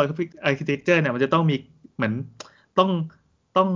เป็นสิ่งที่ผ่านกระบวนการการออกแบบ การวางแผนและการออกแบบ แล้วก็มีมีอะไรนะ มีการมีการมี construction อ่ะ มีการสร้าง ใช่ครับ เ คือมันคือสุดท้ายแล้วมันก็จะบอกว่าอะไรอยู่ตรงไหนไงใน CPU ก็เหมือนกัน อืมอืม ทรานซิสเตอร์ขนาดเท่าไหร่วางที่ไหน อ่า แล้วมีองค์ประกอบอะไรอยู่ใน CPU บ้าง เออ เช่นแบบเมมโมรีชาแนลวางตรงนี้เมมโมรีอันนี้วิ่งไปต่อกับอันนี้สมมติ อ่า อันนี้อันนี้คือ CPU อ่า อ่าทีนี้ถ้าเป็นรถเนี่ย มันก็คือจะวางอยู่ที่โครงสร้างของ เออเขาเรียกว่าอะไรฟังก์ชันต่างๆ ที่รถมันนำมาใช้อ่ะ อ อ่า ย่างเช่นว่าล้อวางตรงไหนเพาขับวางตรงไหน ระบบเกียร์วางตรงไหน อ่า แล้วทีนี้ไอ้คำว่าอาร์เคเต็กเจอร์หรือว่าแพลตฟอร์มเนี่ยมันจะมาทำอะไรกับตัวรถ มันจะเป็นตัวบอกว่ารถที่ใช้แพลตฟอร์มหรืออาร์เคเต็กเจอร์อันเนี้ยมันมีพื้นที่ให้ปรับนู่นนี่นั่นอะไรยังไง อย่างเช่นว่าเอ่อต้องวางเครื่องไว้ตรงไหน แล้วมันมีพอวางเครื่องตรงนี้ทำให้เกิดสเปซภายในรถอะเยอะขนาดไหน อ่า พื้นที่ระหว่างล้ออะเยอะขนาดไหน เนี่ย อืม จะเห็นว่าจะเห็นว่าที่ตัวพูดมาทั้งหมดอ่ะมันเป็นเรื่องของความเป็นเหตุเป็นผลกัน มันไม่ใช่แบบเรื่องสุนทรียภาพอย่างเดียว อืม เพราะว่าคนอ่ามันมันมันก็มีพาร์ทหนึ่งของอ่าอาร์เคเต็กนะ มันก็คือเป็นดีไซเนอร์ดีไซเนอร์ก็คือแบบดูเรื่องความงามดูเรื่องหน้าตาดูเรื่องอ่าเป็นบ้านก็ดูเรื่องรูปด้าน เป็นรถก็ดูเรื่องแบบพวกดีไซน์พวกอะไรเงี้ยด้วย แต่ว่า อืม พอมาเป็นพูดถึงตัวอาร์เคเต็กอย่างเดียวมันมันจะก้าวขาพาดไปถึงส่วนวิศวะด้วย แล้วก็ส่วนทั้งข้างหน้าส่วนทั้งข้างหลังด้วย คือแต่ของรถอะอย่างที่บอกว่ามันจะเน้นเรื่องวิศวะมากกว่า อ่าอ่า เพียงแต่ว่ามันอาจจะส่งผลถึงความงามบ้างอย่างเช่นว่า การที่เราวางเครื่องกับล้อไว้ตรงนี้เนี่ย เราอยากจะอยากได้ดีไซน์บางอย่าง เช่นว่าให้รถมีโอเวอร์แฮงเยอะ อือฮึ คืออะไรอ่ะ ๆโอเวอร์แฮงคือไอ้พื้นที่ข้างหน้ารถอะครับ ที่พา ก้อ ด น ไป ที่ข้าน งหมัยื่น น้า เข้ามาข้างหน้า อ๋อ ใช่อย่างเช่นว่า หน้ายื่น ถ้าใช่ถ้าเราอยากได้รถแบบดูสปอร์ตหน่อยอยากได้ส่วนหน้าเยอะๆท้ายสั้น อ่า อือฮึ เออแล้วแพลตฟอร์มมันดีไซน์มาเพื่อวางล้อตรงนี้กับเครื่องตรงนี้อะ อ๋อ เออหรือว่าบางทีมันจะเป็นเรื่องแบบ characteristic ในการขับ อย่างเช่นว่าการถ่วงน้ำหนักปกติแล้วอ่ะในรถหนึ่งคันอ่ะ ถ้าเป็นรถแบบสันดาปธรรมดาครับ อื ใช้ อ น้ำมันอะส่วนที่หนักที่สุดอ่ะมันคือเครื่องยนต์ ฮึ ตำแหน่งการวางเครื่องยนต์อะมีผลมากต่อลักษณะการขับของรถ อืม เพราะว่ามันมันเอ่อบังคับจุดศูนย์ถ่วงน้ำหนักอ่ะ อ๋อ อืมอืมอืมอืม เพราะฉะนั้นเนี่ย เออ ตำแหน่งเครื่องยนต์และตำแหน่งล้ออ่ะเออมันมันจะต้องดูดีไซน์มาให้แบบว่ามันถ่ายน้ำหนักไปทางไหนอะไรอย่างเงี้ย อ่า เออแล้วแบบรถคาแรคเตอร์การขับอะมันจะต่างกัน เห็นไหมวิทยาศาสตร์ไหมวิทยาศาสตร์ไหม อืม สายวิทย์ด้วยเด็กทับปัด เนี่ย เอออะไรอย่างเงี้ย แต่ก็ชื่ แล้วก็เหมือนกับว่าเอ่ออีกอย่างหนึ่งก็คือเรื่องของที่มันจะนำมาก็คือเรื่องต้นทุน อ่า คือทุกวันเนี้ย หลาย ๆ บริษัทรถยนต์อ่ะเขาคือสมัยก่อนนู้นอ่ะ การทำรถหนึ่งครั้งอ่ะ มันจะสร้างแพลตฟอร์ม อะไรทุกอย่างขึ้นมาใหม่หมดเลยจากศูนย์ อืม อย่างเช่นว่ารุ่นที่แล้วเราไม่ดีใช่ไหมรุ่นนี้เราก็อ่ะ หรือใหม่ ขึ้นเออขึ้นดอวิ่งบอร์ดใหม่เริ่มจากดีไซน์ใหม่เลย ไม่ อ๋อเหรอ ไม่ได้เริ่มมาจากไอตัวโปรโตไทป์หนึ่งอะไรเลยใช่ไหมคือแบบ คือมันอาจจะ ยก หยิบข้อมันจะหยิบคอมโพเนนต์นู่นนี่นั่นเข้ามาใส่ แต่ว่ามันไม่ได้แบบว่า มันไม่ได้มาเยอะขนาดนั้นแต่ว่าทุกวันเนี้ยสิ่งที่ทุกๆค่ายรถยนต์พยายามทำอ่ะ ก็คืออคีปตัวอาร์เคเต็กเจอร์กับหรือแพลตฟอร์มเนี่ย ไว้แล้วก็ขยับปรับตำแหน่งนิดหน่อย ปรับเวอร์ชันนะนะ ใช่แล้วก็ไอเอ็กซิเลียก็มาครอบ อ๋อ ก็จะเป็นรถคนละรุ่นกันละ อ่าอ่าอ่าอ่า อืม เออแล้วก็เปลี่ยนไส้ในบ้างเช่นว่า เออเบรกเครื่องยนต์อะไรอย่างเงี้ยนึกออกปะ อ่า คือแบบเปลี่ยนดีเทลอ่ะ เอ้ยมันเหมือนโทรศัพท์เลยนี่หว่า ใช่ใช่ซึ่งซึ่งซึ่งเหมือนกับว่าการที่เราให้รถทุกคันอ่ะ มันแชร์แพลตฟอร์มเดียวกันเยอะๆอ่ะ มันจะลดเวลาและค่าพัฒนารถยนต์ อืม หนึ่งคัน การซ่อมบำรุง ให้ ก็ มันตั้นลง ง่ายด้วย ใช่ การซ่อมบำรุงก็ง่ายเพราะว่าช่างก็จะคุ้นชิน อืม แล้วก็ระบบการผลิตอ่ะ ก็ประหยัดเพราะว่ามันผลิตแต่แบบเดิม อ่า ใช้สายพานเดิมได้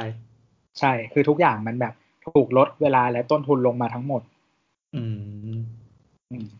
เออเออเออ แล้วก็เหมือนอย่างบางยี่ห้ออย่างวอลโว่เงี้ย มีมีแพลตปัจจุบันมีแพลตฟอร์มประมาณสองอันเองเออ เออเหรอ รถเล็กกับรถใหญ่ อ๋อเหร อถอดมาข้างในก็เอ้าเหมือนกันเลย เหมือนกัน ถอดคันนี้ คล้ายๆ ใส่คันนู้น คือแบบรุ่นบอกพวกเก้าสิบกับหกสิบอะไรเงี้ย เลขที่ลงท้ายอะครับวอลโวมันจะเป็นแบบตัวหนังสือข้างหน้าใช่ไหมแล้วก็มีเลข อืม สี่สิบหกสิบเก้าสิบอะไรเงี้ย ก็หกสิบกับเก้าสิบอะเป็นแพลตฟอร์มเดียวกัน ก็คือยืดหดนิดหน่อย อย่างเงี้ยรุ่นเล็กมันจะเป็นเลขสี่สิบก็เป็นอีกแพลตฟอร์มหนึ่งเพราะมันอาจจะห่างกันเกินไป แล้วเปลี่ยนอะไร ก็เหมือนกับว่าคือมันขนาดต่างกันอะ อ๋อ คือคือหมายถึงว่ามัน ว่า มันยืดหดได้เล็กน้อย แต่ว่าถ้าแบบ อ่าๆ ยืดหดมากๆ มันก็คือ มันจะไม่ได้ละ มันต้อง อ่า ดีไซน์ใหม่ อืม เอออะไรอย่างเงี้ย ก็เหมือนของวอนโวนี่ อ่ายกตัวอย่างของวันวอกก็ได้ มันชื่อแบบ scalable platform architecture อืม เอ้ยไม่ใช่ scalable product architecture อื อื ม ม ซึ่งอันเนี้ยเป็นน่าจะเป็นเป็นเป็นตัวแรกของ Volvo ยุคยุคปัจจุบันครับ ก็อันนี้จะใช้ในรถคันใหญ่ พวกที่เป็นเลขหกสิบกับเก้าสิบคือชื่ออ่ะ มันจะบอกมันจะสื่ออย่างเช่นเขาไอ้คำว่า scalable อ่ะ อือหือ อืม ชื่อมันจะสื่อคำว่า scalable ก็คือ เหมือนกับว่ามันปรับเปลี่ยนขยับได้อะไรอย่างเงี้ย อืมอืมอืมอืม ซึ่งมันเป็นกลยุทธ์ของค่ายรถยนต์นี่แหละอย่างที่บอกว่าลดเวลาและลดต้นทุน อืม นั่นแหละ แล้วก็เหมือนกับว่า แพลตฟอร์มมันก็มีอีกอย่างหนึ่งเช่นว่าแพลตฟอร์มที่ถูกดีไซน์มาให้เป็นรถแบบ ยกสูงหน่อย หรือว่ารถเตี้ยหรืออะไรอย่างเงี้ย อืม มันอาจจะต่างกันในความแบบ position การวางของล้ออะไรอย่างเงี้ยอืม อืม ซึ่งมันอาจจะดีไซน์ต่างกัน แต่ว่าถ้าเป็นรถแบบ ที่มันใกล้เคียงกันแบบใช้ในเมืองเหมือนกันหมดอะไรเงี้ยมันอาจจะไม่ต้องแยกก็ได้อะไรเงี้ย โอเค มอีโคคาร์อย่างเงี้ยนะ ใช่อันนี้ก็ประมาณนี้เรื่องอะไรนะ สถาปัตยกรรมรถ รถ อ่าอ่า โอ้เราก็เพิ่งรู้เหมือนกันว่า เรามีคำว่า architect อย่างอื่นด้วยที่ไม่ใช่เฉพาะ architect ที่เป็นคนออกแบบบ้านตึก อ่าใช่ใช่จริง ๆ ถ้าดูหนังเรื่อง The Matrix อ่ะ อือหือ เออไอผู้สร้างทั้งหมดอ่ะ นั่นอ่ะ คืออาร์เคเต็กใช่ปะ อือหือ ดูแล้วรู้สึกเท่ไหมว่าแบบเฮ้ยอาชีพสถาปนิกแม่งอย่างเงี้ยเหรอ ซึ่งจริงๆคำว่าอาร์เคเต็กอันนั้นอ่ะมันมันมันก็เหมือนกันกับที่ตัวเล่าก็คือ มันมันต้องเป็น มันเกี่ยวข้องกับสเกลมากกว่า อ่ามันมันเกี่ยวข้องกับโปรเซสและดีไซน์และคอนสตรักชั่น อืม และอะไรอย่าง ใช่ เมื่อกี้ที่พูดลืมไปแล้วนั่นแหละ คืออาร์เคเต็กเจอร์มันเป็นมันเป็นมันเป็นคำที่รวมกันอะไรแต่ ตรง planning เออวางแผน เออ อ่าวางแผนและกระบวนการและการก่อสร้างและดิสังเกตว่าไม่มีคำว่าดีไซน์เลย ดีไซน์มันเป็นผลพวงที่เกิดขึ้นมา ดังนั้นคนที่บอกว่า เอ้ยอ่าสถาปนิกแบบวันๆก็แบบสร้างความสวยงามอย่างเดียวแบบเอาสร้างตึกแปลกๆอะไรเงี้ยซึ่งจริงๆอันนั้นเป็นแค่เปลือกมากๆสถาปนิกจริงๆอ่ะมันคือคนที่คุมโปรเซสดังนั้น มันก็จะมีอาร์เคเต็กประเภทอื่น ๆ อีกด้วย เช่นอ่า information architecture รู้จักปะ คือ เออมันมันมันมันมีพี่ที่รู้จักกันทำอาชีพนี้จริงๆ อ่า รู้จักคำว่า UX ปะ User Experience experience อ่า เออ ก็ โอเคค่ะ เออมันเป็นเป็นสรุปว่าเป็น Information Architecture เป็นคนที่ดูแลเรื่อง User Experience โอ้ยงงกันไปใหญ่ เอาเป็นว่า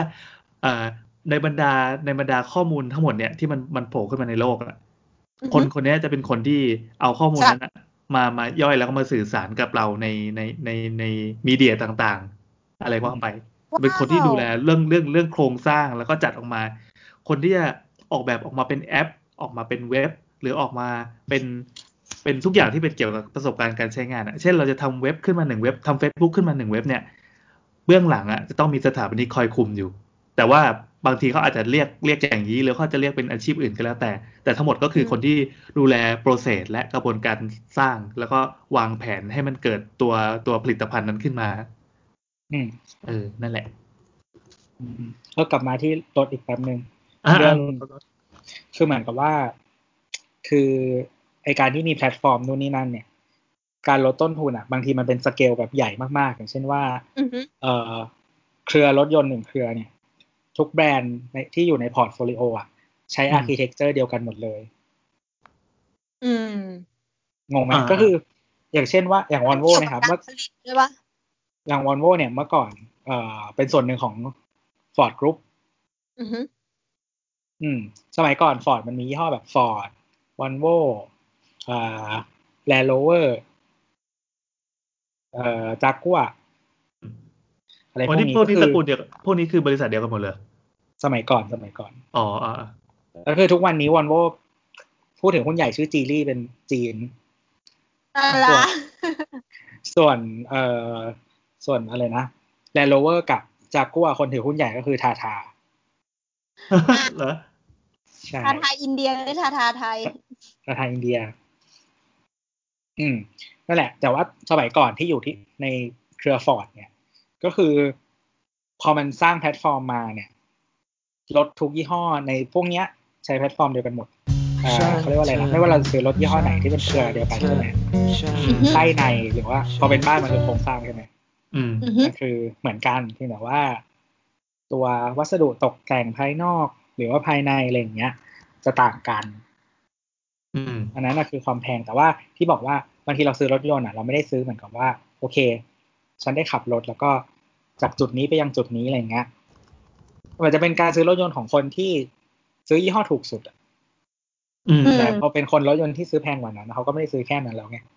คือเขาไม่ได้ซื้อยานพาหนะแล้วเขาซื้ออย่างอื่น ที่มากับ ใช่ ตั เขา ว ซื้อแบบแบรนด์ซื้อแบบอะไรอย่างนี้ด้วย ดีไซน์ซื้อ ซื้อ ใช่ ซื้อแม้กระทั่งคำโฆษณา ใช่บางเขาบางทีเขาซื้อที่จอดรถด้วยไง โอ้โห ที่จอดรถเราเคยพูดหลายครั้งแล้แล้วว มีคนแบบ มีคนเปิดให้อะไรอย่างเงี้ย เออเออเออเออ เนี่ยมันเคยเล่าเรื่องนี้ป่าววะไม่แน่ใจว่าเคยเล่าหรือเปล่า ยังไงยังไง ที่บอกว่า เหมือนห้างไอเมเจอร์รัชโยธินอ่ะ อ่า มันจะมีโซนที่เป็นห้างใช่ไหมเมื่อก่อนมันชื่อซูซูกิอเวนิวรัชโยธิน อ่า แล้วทีนี้ก็คือซูซูกิเป็นเนมสปอนเซอร์ใช่ป่ะครับ อ่า ทีเนี้ยก็คือมีผู้ชายคนหนึ่งเขาขับรถมาแล้วเขาก็แบบว่าอ่ะขับรถมาแล้วก็แบบ ยามเปิดเลื่อนเลื่อนที่จอดพิเศษให้ให้อ่ะ แล้วเขาก็แบบโอ๊ยดีใจจังเลยแบบยามเปิดให้อะไรเงี้ยเขาก็ขับเข้าไปจอด อ่า ปุ๊บเออเขาขับรถมินิ อ่ะฮะ เขาขับรถยี่ห้อมินิ อ่า ทีนี้เดินลงมาจากรถปุ๊บเดินลงไปแล้วเขาก็หันกลับมามองที่รถยามก็เลื่อนอีป้ายนั้นมาปิด มันก็เขียน อ่า ว่าที่จอดรถสำหรับซูซูกิสวิป อ๋อ อันนี้เป็นโจ๊กมาก โอ้ เราเก็ตเราเก็ต ย ไม่รู้จะเสียใจหรือดีใจดี เออเออเออ ก็ดีใจ กูได้ที่ แทน จอดนะ ดีใจแทน แต่ยามคิดว่ากูเป็นสวิปอ่ะ เออ คือมันควรเสียใจที่ถูกคิดว่าเป็นสวิฟต์เว้ยแต่ว่ามันควรดีใจที่ได้ที่จอดรถ เออเท่ว่ะ เออนั่นแหละ แต่ว่าทุกวันนี้จริง ๆ แล้วอ่ะคือ พอมันเป็นแบบเนี้ยมันก็แชร์กันได้หลายอย่างมันก็ลดต้นทุนนู่นนี่นั่นอะไรเงี้ย อื อื ม มนั่นแหละครับ รถยนต์นะ ทุกวัคนรับ นี้เรายังเห็นความเป็นแบบวันโวในรถฟอร์ดฟอร์ดในวันโวอยู่เลย บ้าง อืม ถึงมันจะแยกกันแล้วก็คือ อย่างเช่นรุ่น V40 ปัจจุบันเนี้ยไส้ในคือโฟกัส อ้อมเหรอ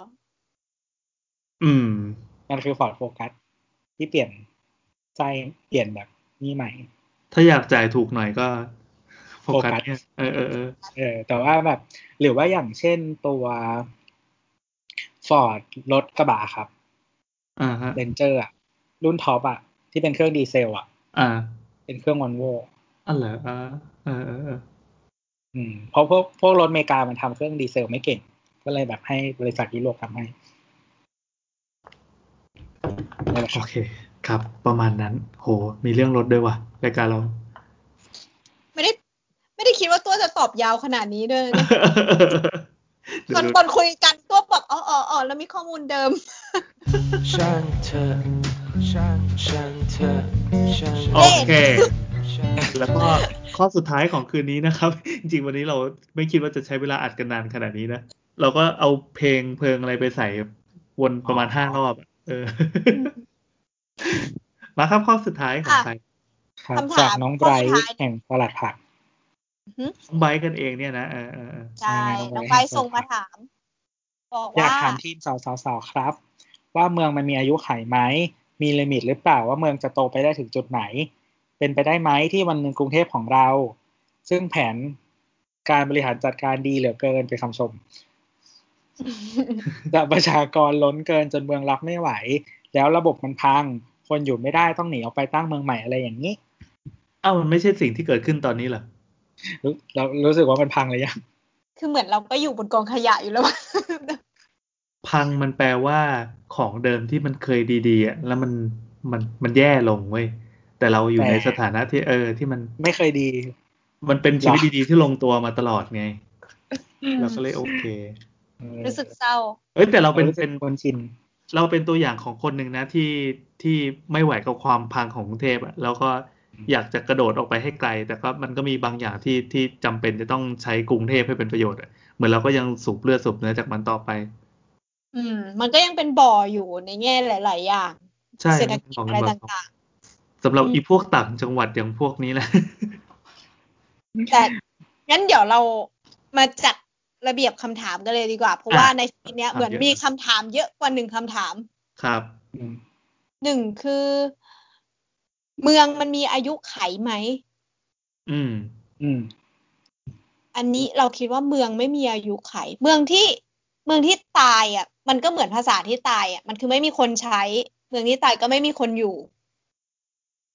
เมือง แต่ ไม่ ค่ะ มีอายุไข อืมอืม เมืองไม่ใช่สถานที่แต่คือผู้คน ใช่ใช่เรากำลังคิดอย่างนี้เหมือนกัน อืม จริงๆจริงๆมันเป็นคำพูดตลกตลกๆที่เฮ้ยมันจริงเว้ย อืมอืมอืม อืม ก็คือเมืองมันก็คือคนที่อยู่นั่นแหละ อืมตราบใดที่เรายังทนที่นี่ได้ มันยังมีอายุอยู่ อ้าวแต่เราก็เห็นเมืองร้างทั่วโลกนั่นแสดงว่ามันก็มันก็มีอายุไขสิ ใช่แต่ว่าเมืองล้างหลาย ๆ ที่ทั่วโลกอ่ะมันไม่ได้มาจากที่ว่าวันหนึ่งแล้วเราพูดกันว่า วันนี้เราจะมาย้ายออกจากกรุงเทพกัน มัน อ่า ไม่ใช่ฟิวนั้น มันมาด้วยเหตุผลหลาย ๆ อย่างเช่น เศรษฐกิจ ภัยพิบัติ เอออ ม ภัยพิบัติที่แบบ ที่ไม่สามารถที่จะอยู่ได้ต้องอพยพหรือว่าแม้กระทั่งเอ่ออืมสมมติเชโนบิล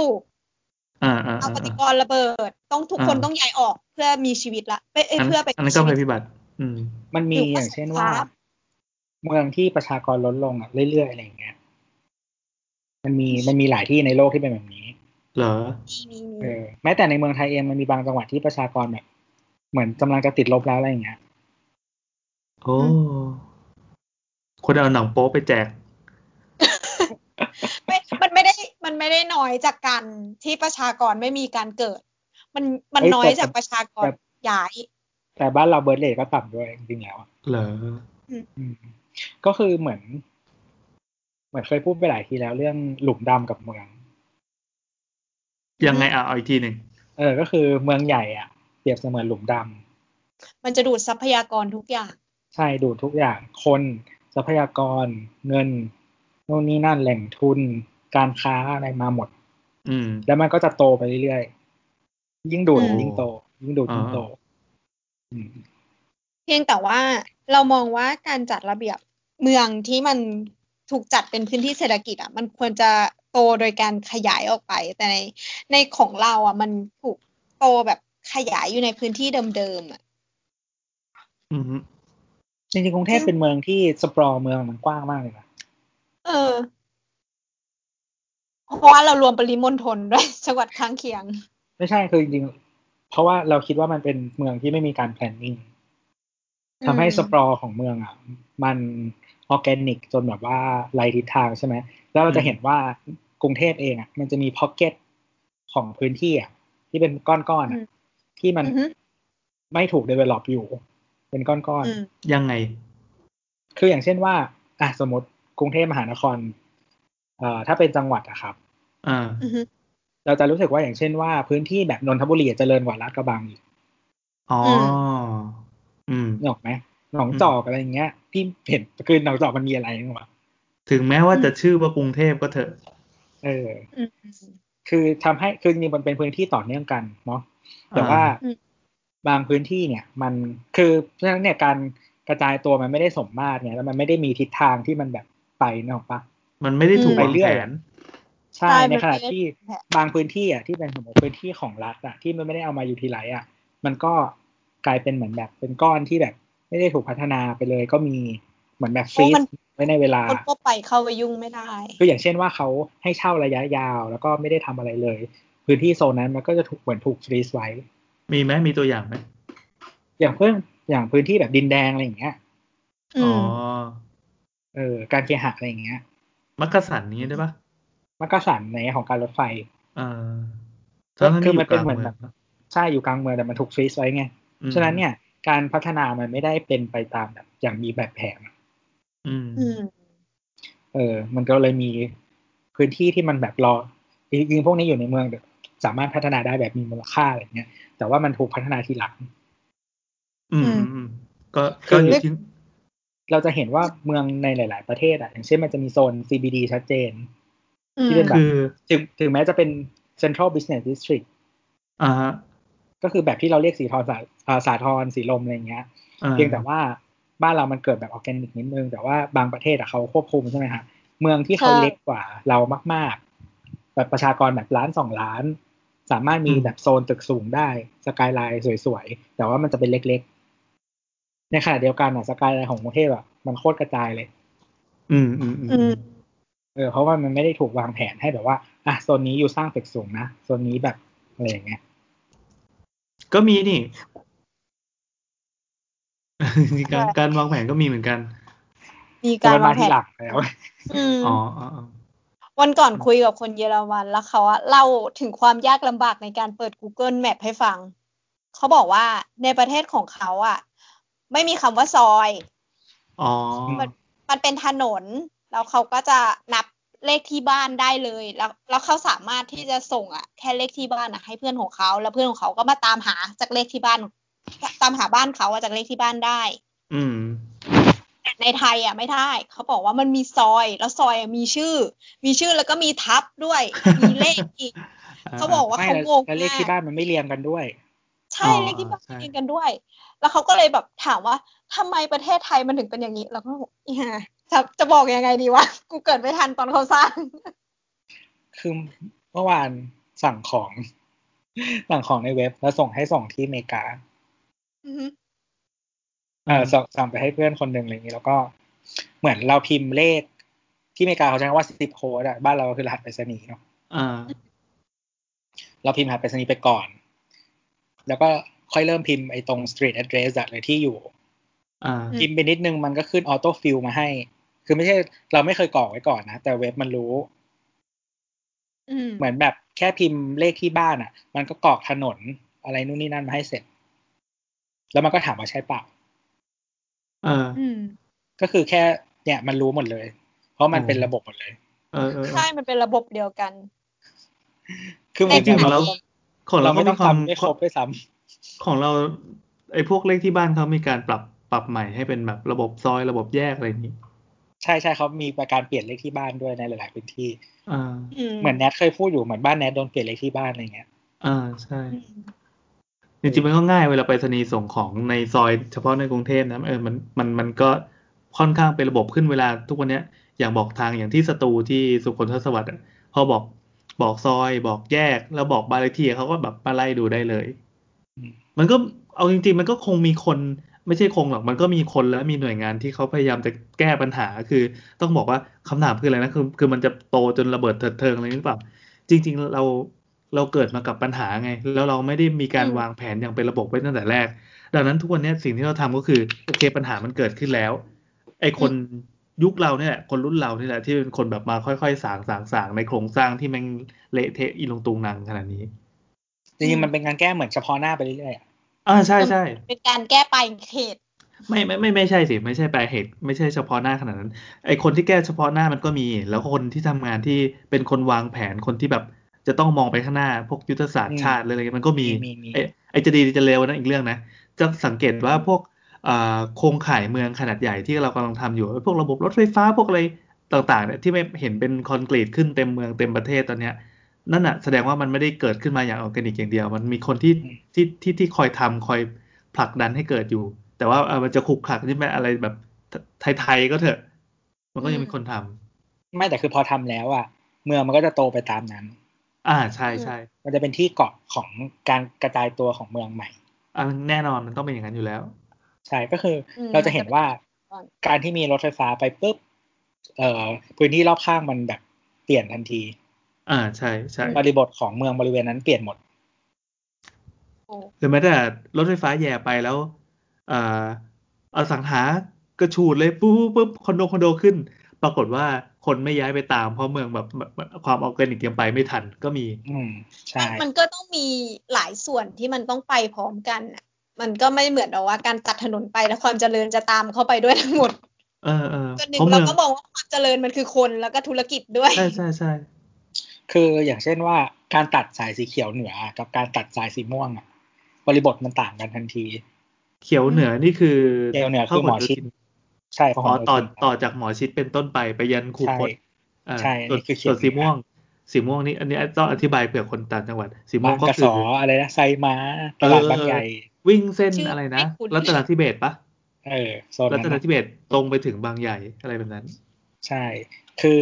ก้อนนั้นน่ะ มันมีชุมชนอยู่ บางระหว่างทางบ้าง แต่ไม่ใช่ตลอดทางเลยนะ ถ้า อืม ถ้าใครเคยขับรถเรียบแนวสายสีม่วงอะหรือนั่งรถผ่านก็ตาม จะเห็นทุ่งอยู่และถนนว่างๆก็มี อืม อืม เออเพราะฉะนั้นเนี่ยเอ่อชุมชนมันมีละลายทางบ้างหรือว่าบางจุดในระหว่างทาง เช่นว่าช่วงตลาดบางใหญ่มีชุมชนอยู่ แต่ว่าบางทีระหว่างทางจากตลาดบางใหญ่มาถึงมาถึงจุดใหญ่จุดอื่นอ่ะบางทีมันไม่มีชุมชน อืม นั่นแสดงว่าไอ้ตัวโครงข่ายตัวเนี้ยที่มันแหย่ไปมันแหย่ไปพื้นที่ที่ยังว่างอยู่เยอะ ใช่ เออ เพราะฉะนั้นเนี่ยกว่าคนมันจะตามไป มันนาน จนคอนโดล้างหมดแล้ว คือมันมีทั้งคอนโดล้างและคอนโดเหมือนเราเคยเล่าสักตอนหนึ่งอะที่แบบคอนโดขายไม่ได้จนยกเลิกโครงการและคืนเงินอะ อ่าอ่าอ่าอ่าอ่า อืม เออ โครงการสร้างไม่ได้อย่างเงี้ย คือแบบมีเจ้าหนึ่งนี่เขาบอกว่าจะทำคอนตึกสูงที่สุดในนนทบุรีเว้ย เย้ แบบตึกใหญ่มากแบบ เออเออเออ ตึกเดียวไงคือ ว่า บางบางคอนโดที่เขาเป็นพันยูนิตแบบนี้เขาทำหลายตึกใช่ไหม อ่า มีโครงการนี้บอกว่ากูเอาตึกเดียวให้สูงสุดเลย นี่ อืม โครงการขาย ปร ฝั กฏ นเนาะ เป็นไง ขายไม่ได้สุดท้าย อ่า ต้องยกเลิกโครงการแล้วคืนเงิน อืม ในขณะเดียวกันพื้นที่เขียวเหนือ ช่วงต้นๆเนี่ย จริง ๆ มันน่าจะถึงโซนแบบเอ่อวัดภาษีอะไรอย่างเงี้ย เป็นชุมชนหนาแน่นตลอดทาง อืม ตลอดเส้น ยกอ่ายกเว้นนิดหน่อยอย่างตรงช่วงมอเกษตร ที่มันจะเป็นพื้นที่ของมหาลัยกับหน่วยงานรัฐ อืม อือฮึ ทหารด้วย ทหารอะไรเงี้ยก็คือฝั่งหนึ่งเป็นมหาลัยฝั่งหนึ่งเป็นทหาร อืม เพียงแต่ว่ามันยังมีบริบทการใช้งานที่ไม่ใช่คนอยู่ อย่างเช่นว่า คนมามหาลัยเกษตร เฉพาะเวลา หรือว่ามาหน่วยงานทหาร หรือว่ามากระทรวงเกี่ยวกับด้านการเกษตรทั้งหมดอ่ะ อืม อยู่ตรงนั้นก็กรมนู่นนี่นั่นอะไรเงี้ย มันยังมีการสัญจร อืม อืม อืมจากแล้วก็จากหมอชิดมาถึงเกษตรอะก็เป็นชุมชนหนาแน่นใช่ไหม อืม อืม เพราะฉะนั้นเนี่ย เออมันมีคนที่อยู่อยู่แล้วอะมันมาปุ๊บมันใช้ได้ทันทีไง มันผ่าเข้าไปในความเจริญอยู่แล้ว แล้วก็คน ใช่ แบบ ใช่ เรียกร้องอยากได้อยู่แล้ว พอไป ใช่ ปั๊บเอารถรถติดสามปีห้าปี แต่ว่าหลังจากนั้นมันก็จะโอเค ใช่คือ คือคอนโดก็ริมถนนพหลโยธิน คอนโด อ่า ที่แบบอยู่ในซอยกิ่งๆ ของพหลโยธินทั้งหมด เสนาอะไรเงี้ยลามไปถึงวังหินอะไรอย่างนี้เลยอะ คอนโดแม่งขึ้นพรึบมาก กลายเป็นแหล่งตึก ใช่ สูงไม่ได้ไงวะ ใช่ อืม ประมา อั ณ นอัน นั้น นี้มันก็ถือว่าไม่ได้เป็นแบบการนำพาความเจริญเข้าไป เป็น เป็นเพราะว่ามันเจริญอยู่แล้ว สิ่งที่เอาไปคือไปอำนวยความสะดวกความเจริญนั้นนั่นแหละ ให้พาพวกเขาออกไปอีก แต่มันจะโตขึ้นนะ หมายถึงว่า คือตอนนี้เราเห็นว่าโซนเสนา โต มันมี ขึ้นหมา ร้าย น ถึงว่าหนาแน่นขึ้นถูกไหม ใช่ใช่มันมีร้าน ร้านแนวแบบร้านกาแฟนู่นนี่นั่นนะเหมือนแบบ เป็นอารีเล็ก ๆ แล้วตอนนี้อะไรอย่างเงี้ย อ่า อยู่ๆก็เก๋ขึ้นมา เออ ซึ่งมันถูกเขาเรียกว่าอะไรนะ มันถูกเติมด้วยมหาลัยด้วยไง อืม อืม อืม อืม คือชุมชนของมหาลัยอ่ะคือคนแม่งเป็นหมื่นอยู่แล้วนึกออกปะ อืม ถูก เออต่อไปนี้ก็คือเด็กมอเกษตรมันจะมาใช้อันนี้ด้วย อืม อืมและชุมชนที่โตมากับมหาลัยและอื่น ๆ ก็จะเข้ามา อืม อ่ะทีนี้คำเมื่อกี้คำถามคำถามสุดท้ายเหมือนเหมือนน้ำน้ำย้ำให้หน่อยดิทวนให้หน่อยดิเหมือนจะเป็นเรื่องการระเบิดระเบิดอะไรสักอย่างเนี่ย ใช่ถามเรื่องอายุขัยลิมิต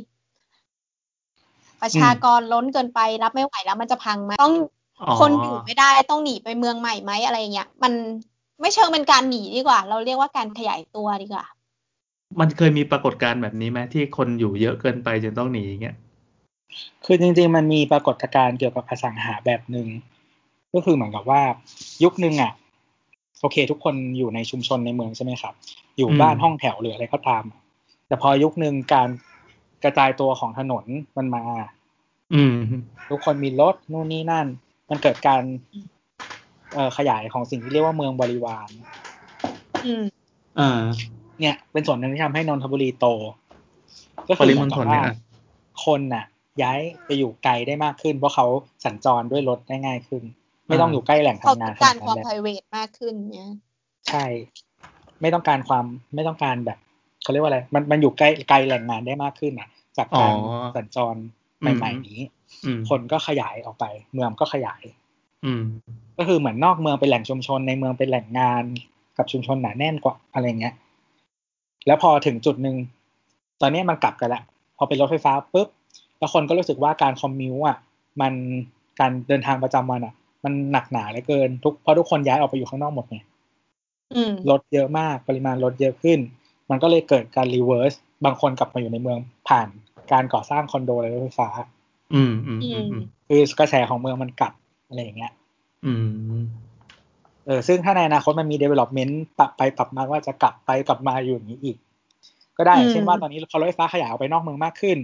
คนก็อาจจะออกไปอยู่นอกเมืองอีกรอบนึง อืม ก็ขึ้นอยู่กับวิธีการใช้เมืองเนี่ยนะ อย่างอย่างกรุงเทพเนี่ยเอาจริงๆมันก็คือแหล่งงานใช่ไหม ครับ อืม ถูก แหล่งงานก็ถ้าถ้าไอตัวงานมันสามารถกระจายไปไปไปเป็นระดับแนวนอนได้มากกว่านี้ อืม เออ มันก็คือวิธีการสัญจรของคนก็จะปรับไป คือจริงๆ แนวคิดยุคใหม่เขาบอกว่า เมืองที่มีประสิทธิภาพมากที่สุดอ่ะคือทุกอย่างต้องรวมเป็นก้อน อย่างเช่นว่าในพื้นที่มีในพื้นที่หนึ่งหนึ่งหนึ่งของในยูนิตของหนึ่งของเมืองอย่างเช่น ในไม่กี่บล็อกเนี่ยระยะ อ๋อ เนี่ย โอเค มี อืม ทั้งแหล่งงานแหล่งที่อยู่อาศัยแหล่งการค้าให้รวมกัน อ่า ใช่ใช่ การที่ ใช่ คือสมัยก่อนมันจะมียุคหนึ่งที่มีแนวคิดว่าให้แยกกันให้หมด อ่า ใช่ เป็นจั ซึ่ ด ง โซนนิ่งแบบชัดเจน ประสบความสำไม่ประสบความสำเร็จเลย ซึ่งการการจัดโซนนิ่งแบบชัดเจนนะทำให้มันเกิดความไม่มีประสิทธิภาพตรงที่ว่าแล้วทุกคนต้องเดินทางไกลหมด อืมอืมอืมอืมอืม เออแต่พอ แล้ว มันอยู่ ถ้าเราจัดเป็นเหมือนคลัสเตอร์ที่รวมทุกอย่างเป็นก้อนก้อนก้อนก้อนก้อนเนี่ย ทุกคนจะเดินทางใกล้หมดถ้าเราอยู่ในพื้นที่นี้ อืมอืมอืม เหมือนเราเคยพูดเรื่องเรื่องการจัดผังเมืองอย่างนี้แล้วครั้งหนึ่งว่าถ้าสมมติว่ามันถูกจัดแยกแยกแยกแยกๆกันหมดอ่ะ มันจะมีช่วงที่เมืองอ่ะเป็นเมืองล้างอย่างนิวยอร์กอะ อืม ที่แบบ พอมันไม่ใช่เวลาทำงานแล้วอ่ะมันก็กลายเป็นเมืองเมืองล้างที่แบบมีอาชญากรออกมาอะไรอย่างเงี้ย อืมอืมอืมอืม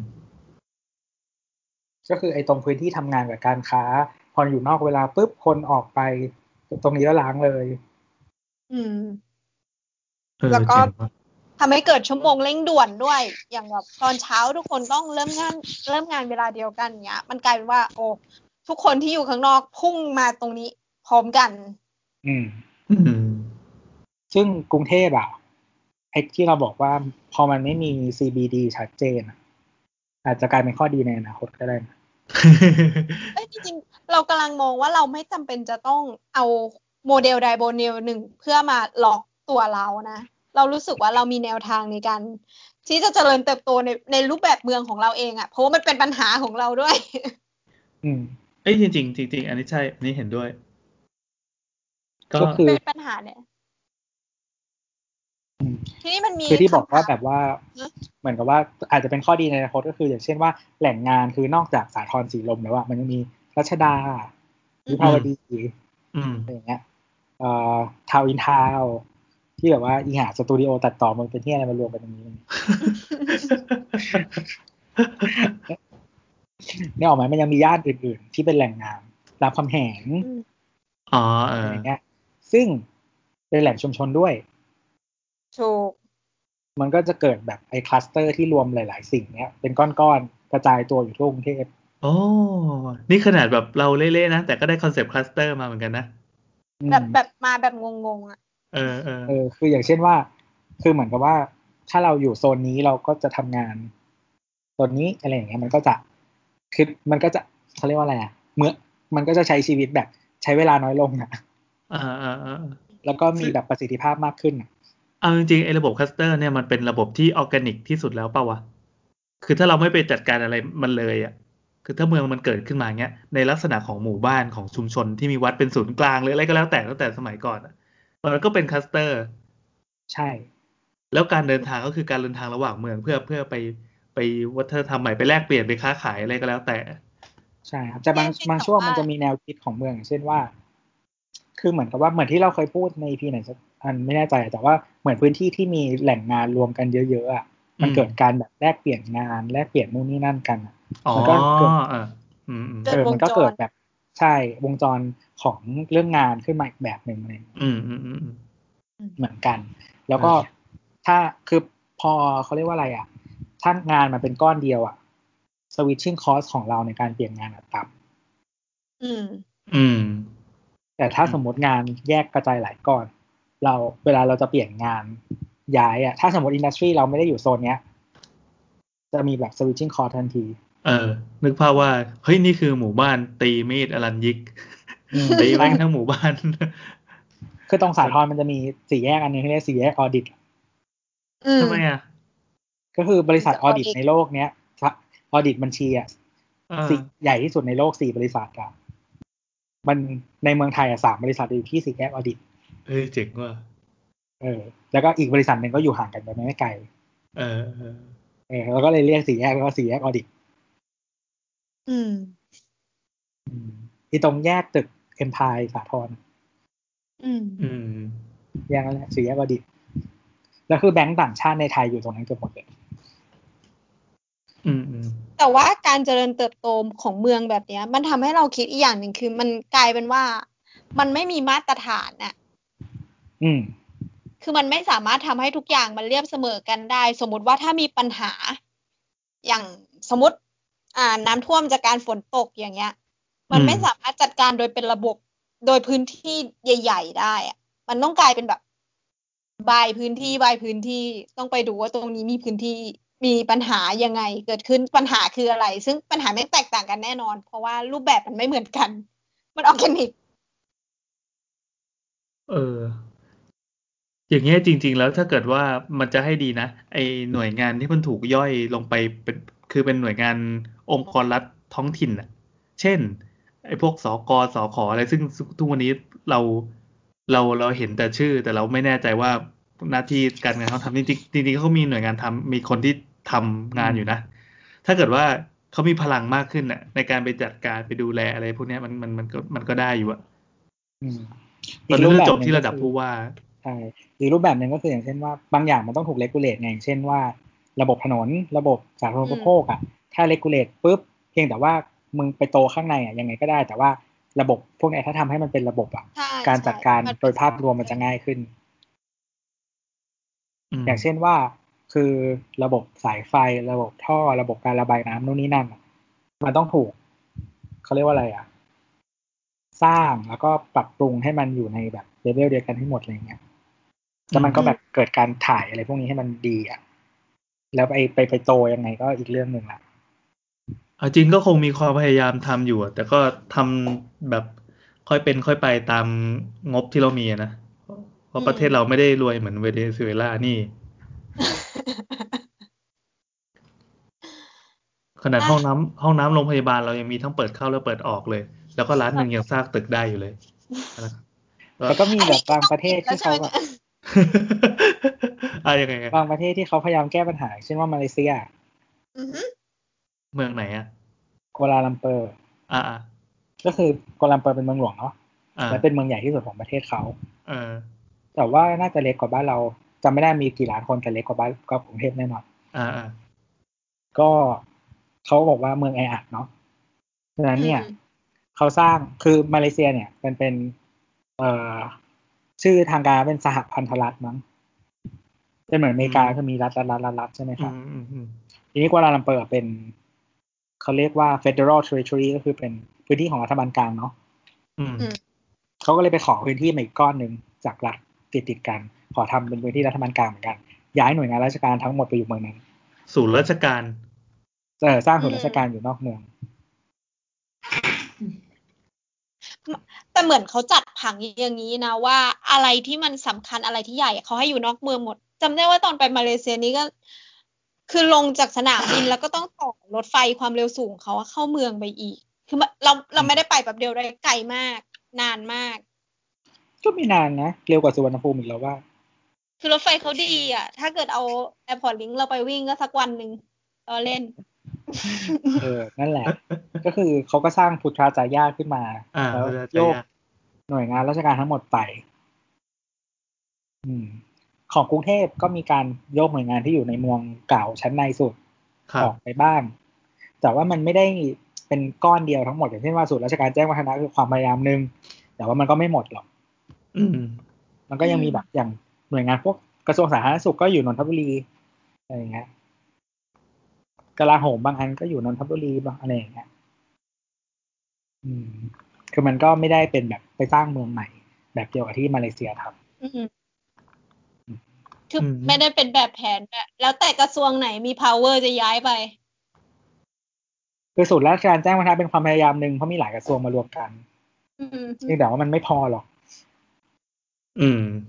เออแล้วจริงๆคือการเอาคนไปอัดไว้ก้อนเล็กๆ ด้วยอ่ะ มันก็สร้างปัญหาใหม่ในจุดนั้นอีกต่างหาก ก็เห็นเอฟเฟกต์แล้วถนนแจ้งวัฒนะ เอ เนี่ย อ เออติดเช้าติดเย็นติดตลอดเวลา เออ แล้วกลางคืนนี่โล่ง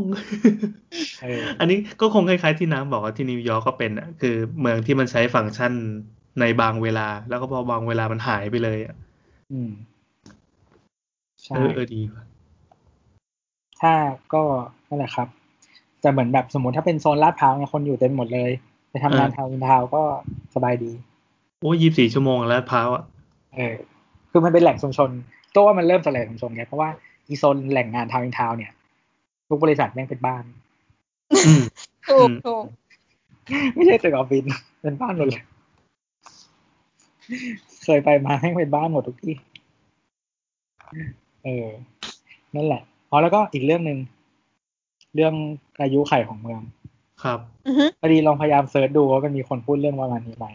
ก็ไม่เจอนะ แต่เจอเรื่องบอกว่าการดีไซน์เมืองแบบกับเอจจิ้งโซซ i ตี้ อือ อั ฮึ นนี้มันอา คื ยุ อะ ไข ไร ของคนหรือเปล่า ก็คือเหมือนกับว่า คือคนในเมืองอะประชากรส่วนใหญ่มันถูกพลิกใช่ไหมครับจากคนวัยทำงานกลายเป็นคนแก่อะ อ่า อืม ฟังก์ชันของสาธารณูปโภคในเมืองมันต้องเปลี่ยนตาม อืม อืม อืมอืมอืม เออเพราะฉะนั้นเนี่ยหลายๆอย่างในเมืองมันต้องถูกปรับไงตามคนที่อยู่ในเมืองแบบที่เราบอกอะเมืองไม่ใช่สถานที่มันคือผู้คน ครับ ดังนั้นน่ะพอประชากรภายในเมืองมันเปลี่ยน ตัวเมืองมันก็ต้องปรับฟังก์ชันนู่นนี่นั่นอะไรเงี้ยตามไปเออเพื่อให้มัน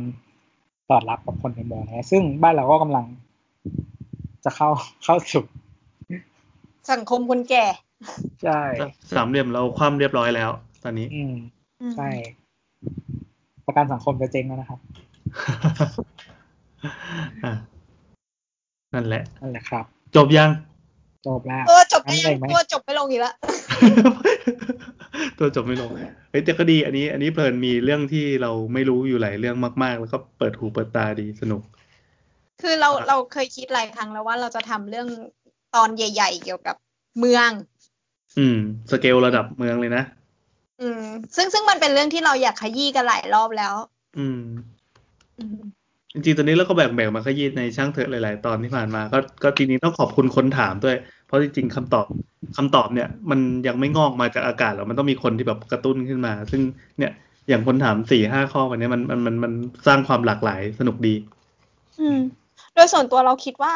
ต่อให้ไม่เป็นสถาปนิกก็ก็สามารถเห็นถึงปัญหาได้แล้วว่าปัญหามันคืออะไร โอ้ยไม่ต้องไม่ต้องเป็นอะไรก็ตามเดินออกไปก็เห็นปัญหาเต็มไปหมดแล้วเต็มท้องร่องไปหมดแล้ว คือคือมันมันไม่ใช่แบบการที่บอกว่า มอไซค์วินโทษว่ามันเป็นเพราะว่ารถติดหรืออะไรอย่างนี้ไงเขาเริ่มพูดกันในแนวที่ว่า มันเป็นเพราะว่าผังเมืองเรามีปัญหาหรือเปล่า อ๋อเหรออันนี้คนคนคนชาวบ้านเขาก็คุยคุยกันแล้วใช่ไหม เราเราเราไม่เคยทัชกับชาวบ้านมากขนาดนั้นนะแต่เราเราเห็นในหน้าไทม์ไลน์ อ๋ออ่าเขา ในกลุ่มของคนที่แม้แต่คนที่ไม่เกี่ยวข้องในเกี่ยวกับสถาปัตยกรรมหรือเออร์เบิร์นเนี่ยก็เริ่มมีการพูดถึงเรื่องของผังเมืองแล้วว่า จริง ๆ แล้วปัญหาของที่รถติดหรืออะไรที่มันเป็นผลกระทบในชีวิตประจำวันของเขาอะมันมาจากไหน อืม ซึ่งซึ่งเรารู้สึกรู้สึกดีที่มีหลาย ๆ วิชาชีพมาพูดกัน มันมันแสดงถึงมิติหลาย ๆ อย่างที่เขาอาจจะเห็นในส่วนที่เรามองไม่เห็น อืม ณวินาทีนี้เราอาจจะมองเรื่องโครงสร้างชีวิตอะไรอย่างเงี้ย มันอาจจะมีอีกหลายเรื่องที่เขาอาจจะให้ให้เอ่อความรู้เราได้มากขึ้นด้วย อืม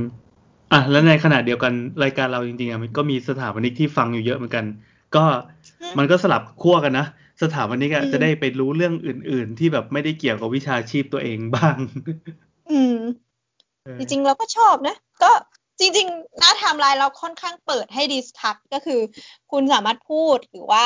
อยากจะฝากบอกอะไรหรือแย้งอะไรเนี่ย เราเรารีทุกอัน เออเออเออเออ แม้กระทั่ง แย้งเลยแย้ง โพ เลย สต์พี่แอนก็รี เออว่ะ ก็คือเราค่อจะน แบน ข้าง เรานะ เปิดอืม เฮ้ยเรา แต่ แฮป ว่า ปี้มากแฮปปี้มากเวลา ฝากลิงก์ท็อปิกซ่าจะไปกดรีพอร์ตนะครับ อ๋อปิดตาเดี๋ยวนี้มันมีอีกเว็บมันชื่ออะไรไม่รู้นั่นแหละ แต่ตัวทวิตเตอร์มันก็กรองมันไม่ค่อยให้แสดงเท่าไหร่ เออเดี๋ยวนี้ไม่ค่อยเห็นแล้วอะ นั่นแหละสรุปกันเลยไหมว่าถ้าเกิดว่าอ่ะถ้าถ้ามีเรื่องสงสัยหรือว่าฟังแล้วรู้สึกแบบเฮ้ยมันไม่ใช่ว่ะเรามีความเห็นที่ขอแย้งขอตรงข้ามอะไรเงี้ยก็พูดมาเลยพูดมาเลยเรายินดีแล้วฟังและแฮปปี้อย่างยิ่ง อืมเราแฮปปี้เราแฮปปี้นะเพราะเราไม่รู้สิ น้ำรู้สึกว่าน้ำไม่ไม่เคยอินโทรดิวตัวเองว่าเป็นคนมีความรู้จนไม่สามารถที่จะมาแย้งได้ อืม เรารู้สึกว่าเราเราเราอยากได้ความรู้ใหม่ ๆ ตลอด ณวันหนึ่งเราอาจจะเปลี่ยนความคิดตอนนี้เลยก็ได้อะไรเงี้ย เอ่อเพราะว่าจริงๆ มันไม่ใช่แค่ความรู้มันเป็นเรื่องทัศนคติเรื่องความเห็นด้วย อย่างเช่น ใช่ อ่าอย่างเช่นข้อสุดท้ายเนี่ยอายุไขของมึงจริงๆอ่ะอีโบอสเรายังไม่ได้พูดถึงโบอสเลยปะวะ จริงๆโบทให้คำตอบ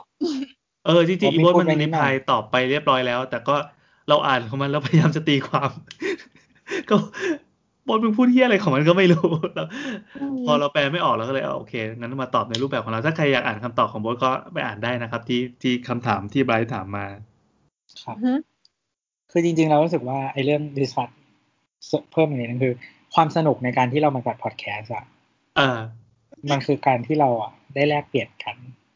อือฮึ คือเหมือนแบบ ถูก ส่วนหนึ่งก็คือพวกเรากันเองที่ที่เรามาจัดใช่ไหม อืม เหมือนเราแบบได้ได้คุยกันแล้วก็ได้แสดงความคิดเห็นตรงนี้นั่นอ่ะ มันคือมันเป็นเรารู้สึกว่ามันเป็น quality discussion แล้วมันก็สนุกเลยไงมันได้อะไร ใช่ มันเหมือนถูกบังคับให้มา มึงจงนั่งคุยกันในรอบกี่นาทีอะครึ่งชั่วโมง ในห ชั่ นึ่ ว ง โมงสองชั่วโมงเออ โดยประเด็นนี้ ใช่ แล้วก็บางทีมันมีแขกรับเชิญมาแอดอะไรเพิ่มไปอีก เออเออเออหลังๆก็จะมีแขกรับเชิญแล้ว เราเราเดี๋ยว ใช่ เร็วๆนี้ก็จะมีแขกรับเชิญที่เพิ่มขึ้นมาอีกเพิ่มขึ้นมาอีกแล้วสนุกกับวงเสวนาแบบนี้ ใช่ แล้วก็คนฟังเองที่มาคุยกับเราในทวิตเตอร์หรือจาวข่าวอะไรเงี้ย อ่า มันก็เหมือนแบบได้เพิ่มอะไรเข้ามาอีกในเงี้ย เออ นี่มันคือความสนุกที่ที่เวลาเรามีสื่อตรงนี้แล้วมันแบบได้คุยกัน ครับ แต่อีกอย่างหนึ่งนะมันกระตุ้นเราด้วยเอาจบไม่ลงอีกแล้วกู คือแบบคือเราเป็นคนเฉื่อยเว้ยเราประมาณ เออ หนึ่งสัปดาห์ เราต้องเตรียมเรื่องสำหรับการมาคุยกันเนี่ย มันกระตุ้นให้เราแบบไปหาอะไรอ่านมากคือปกติเราก็คงแบบ เนี่ย อะไรบางอย่างอ่ะกูก็คงไม่อ่านหรอกอะไรอย่างเงี้ย ดูตั้งใจกว่าตอนเรียนเนาะ อืมว่าจริง ก็บอกแล้วงานอดิเรกมันมี motivation แรงกว่าสิ่งที่ต้องท จริง ๆเราควรปิดกันสักที คนปิดครับถ้าเกิดว่าอ่า ำอ่ะคุณมีเรื่องสงสัย มีคำถามหรือว่ามีเรื่องที่อยากจะคุยท็อปิกท็อปิก ซ่า ก็เข้ามาที่แฮชแท็กสาวๆๆหรือแฮชแท็กช่างเถอะแล้วก็มาทวิตทิ้งไว้ก็ได้ เดี๋ยว เออ เราก็จะไปตอบคำถามแค่ว่า เออเดี๋ยวตอบให้เสาร์หน้า เรามีโซเชียลมีเดียเลสเนอร์นะครับ เป็นอยู่ในทีม ใช่ อ่ะพูดต่อให้จบสิวะ อ้าวแล้วก็แฮชแท็กเอ้ยแล้วก็แอดสาวๆๆนะ เออ ก็คุยกับเราได้ตลอด DM มาก็ได้ ครับ ถ้าไม่กล้าคุยกับเราหน้าบ้าน ครับ ครับ แต่เราก็จะอ่านชื่ออยู่ดี ถ้าเราก็จะอ่านชื่อแล้วก็แอบเมาส์คุณในแชทไลน์อยู่ดี ไม่เป็นไรแต่ว่าถ้านามเป็นคนอ่านชื่อ ก็ไม่รู้หรอกว่าเป็นใคร โอ้โห ผมไม่รู้เรื่อง โอเค แล้วสาวสาว EP 86 ก็จบลงแล้วขอบคุณทุกคนมากครับ ชา สวัสดีครับ เธอชา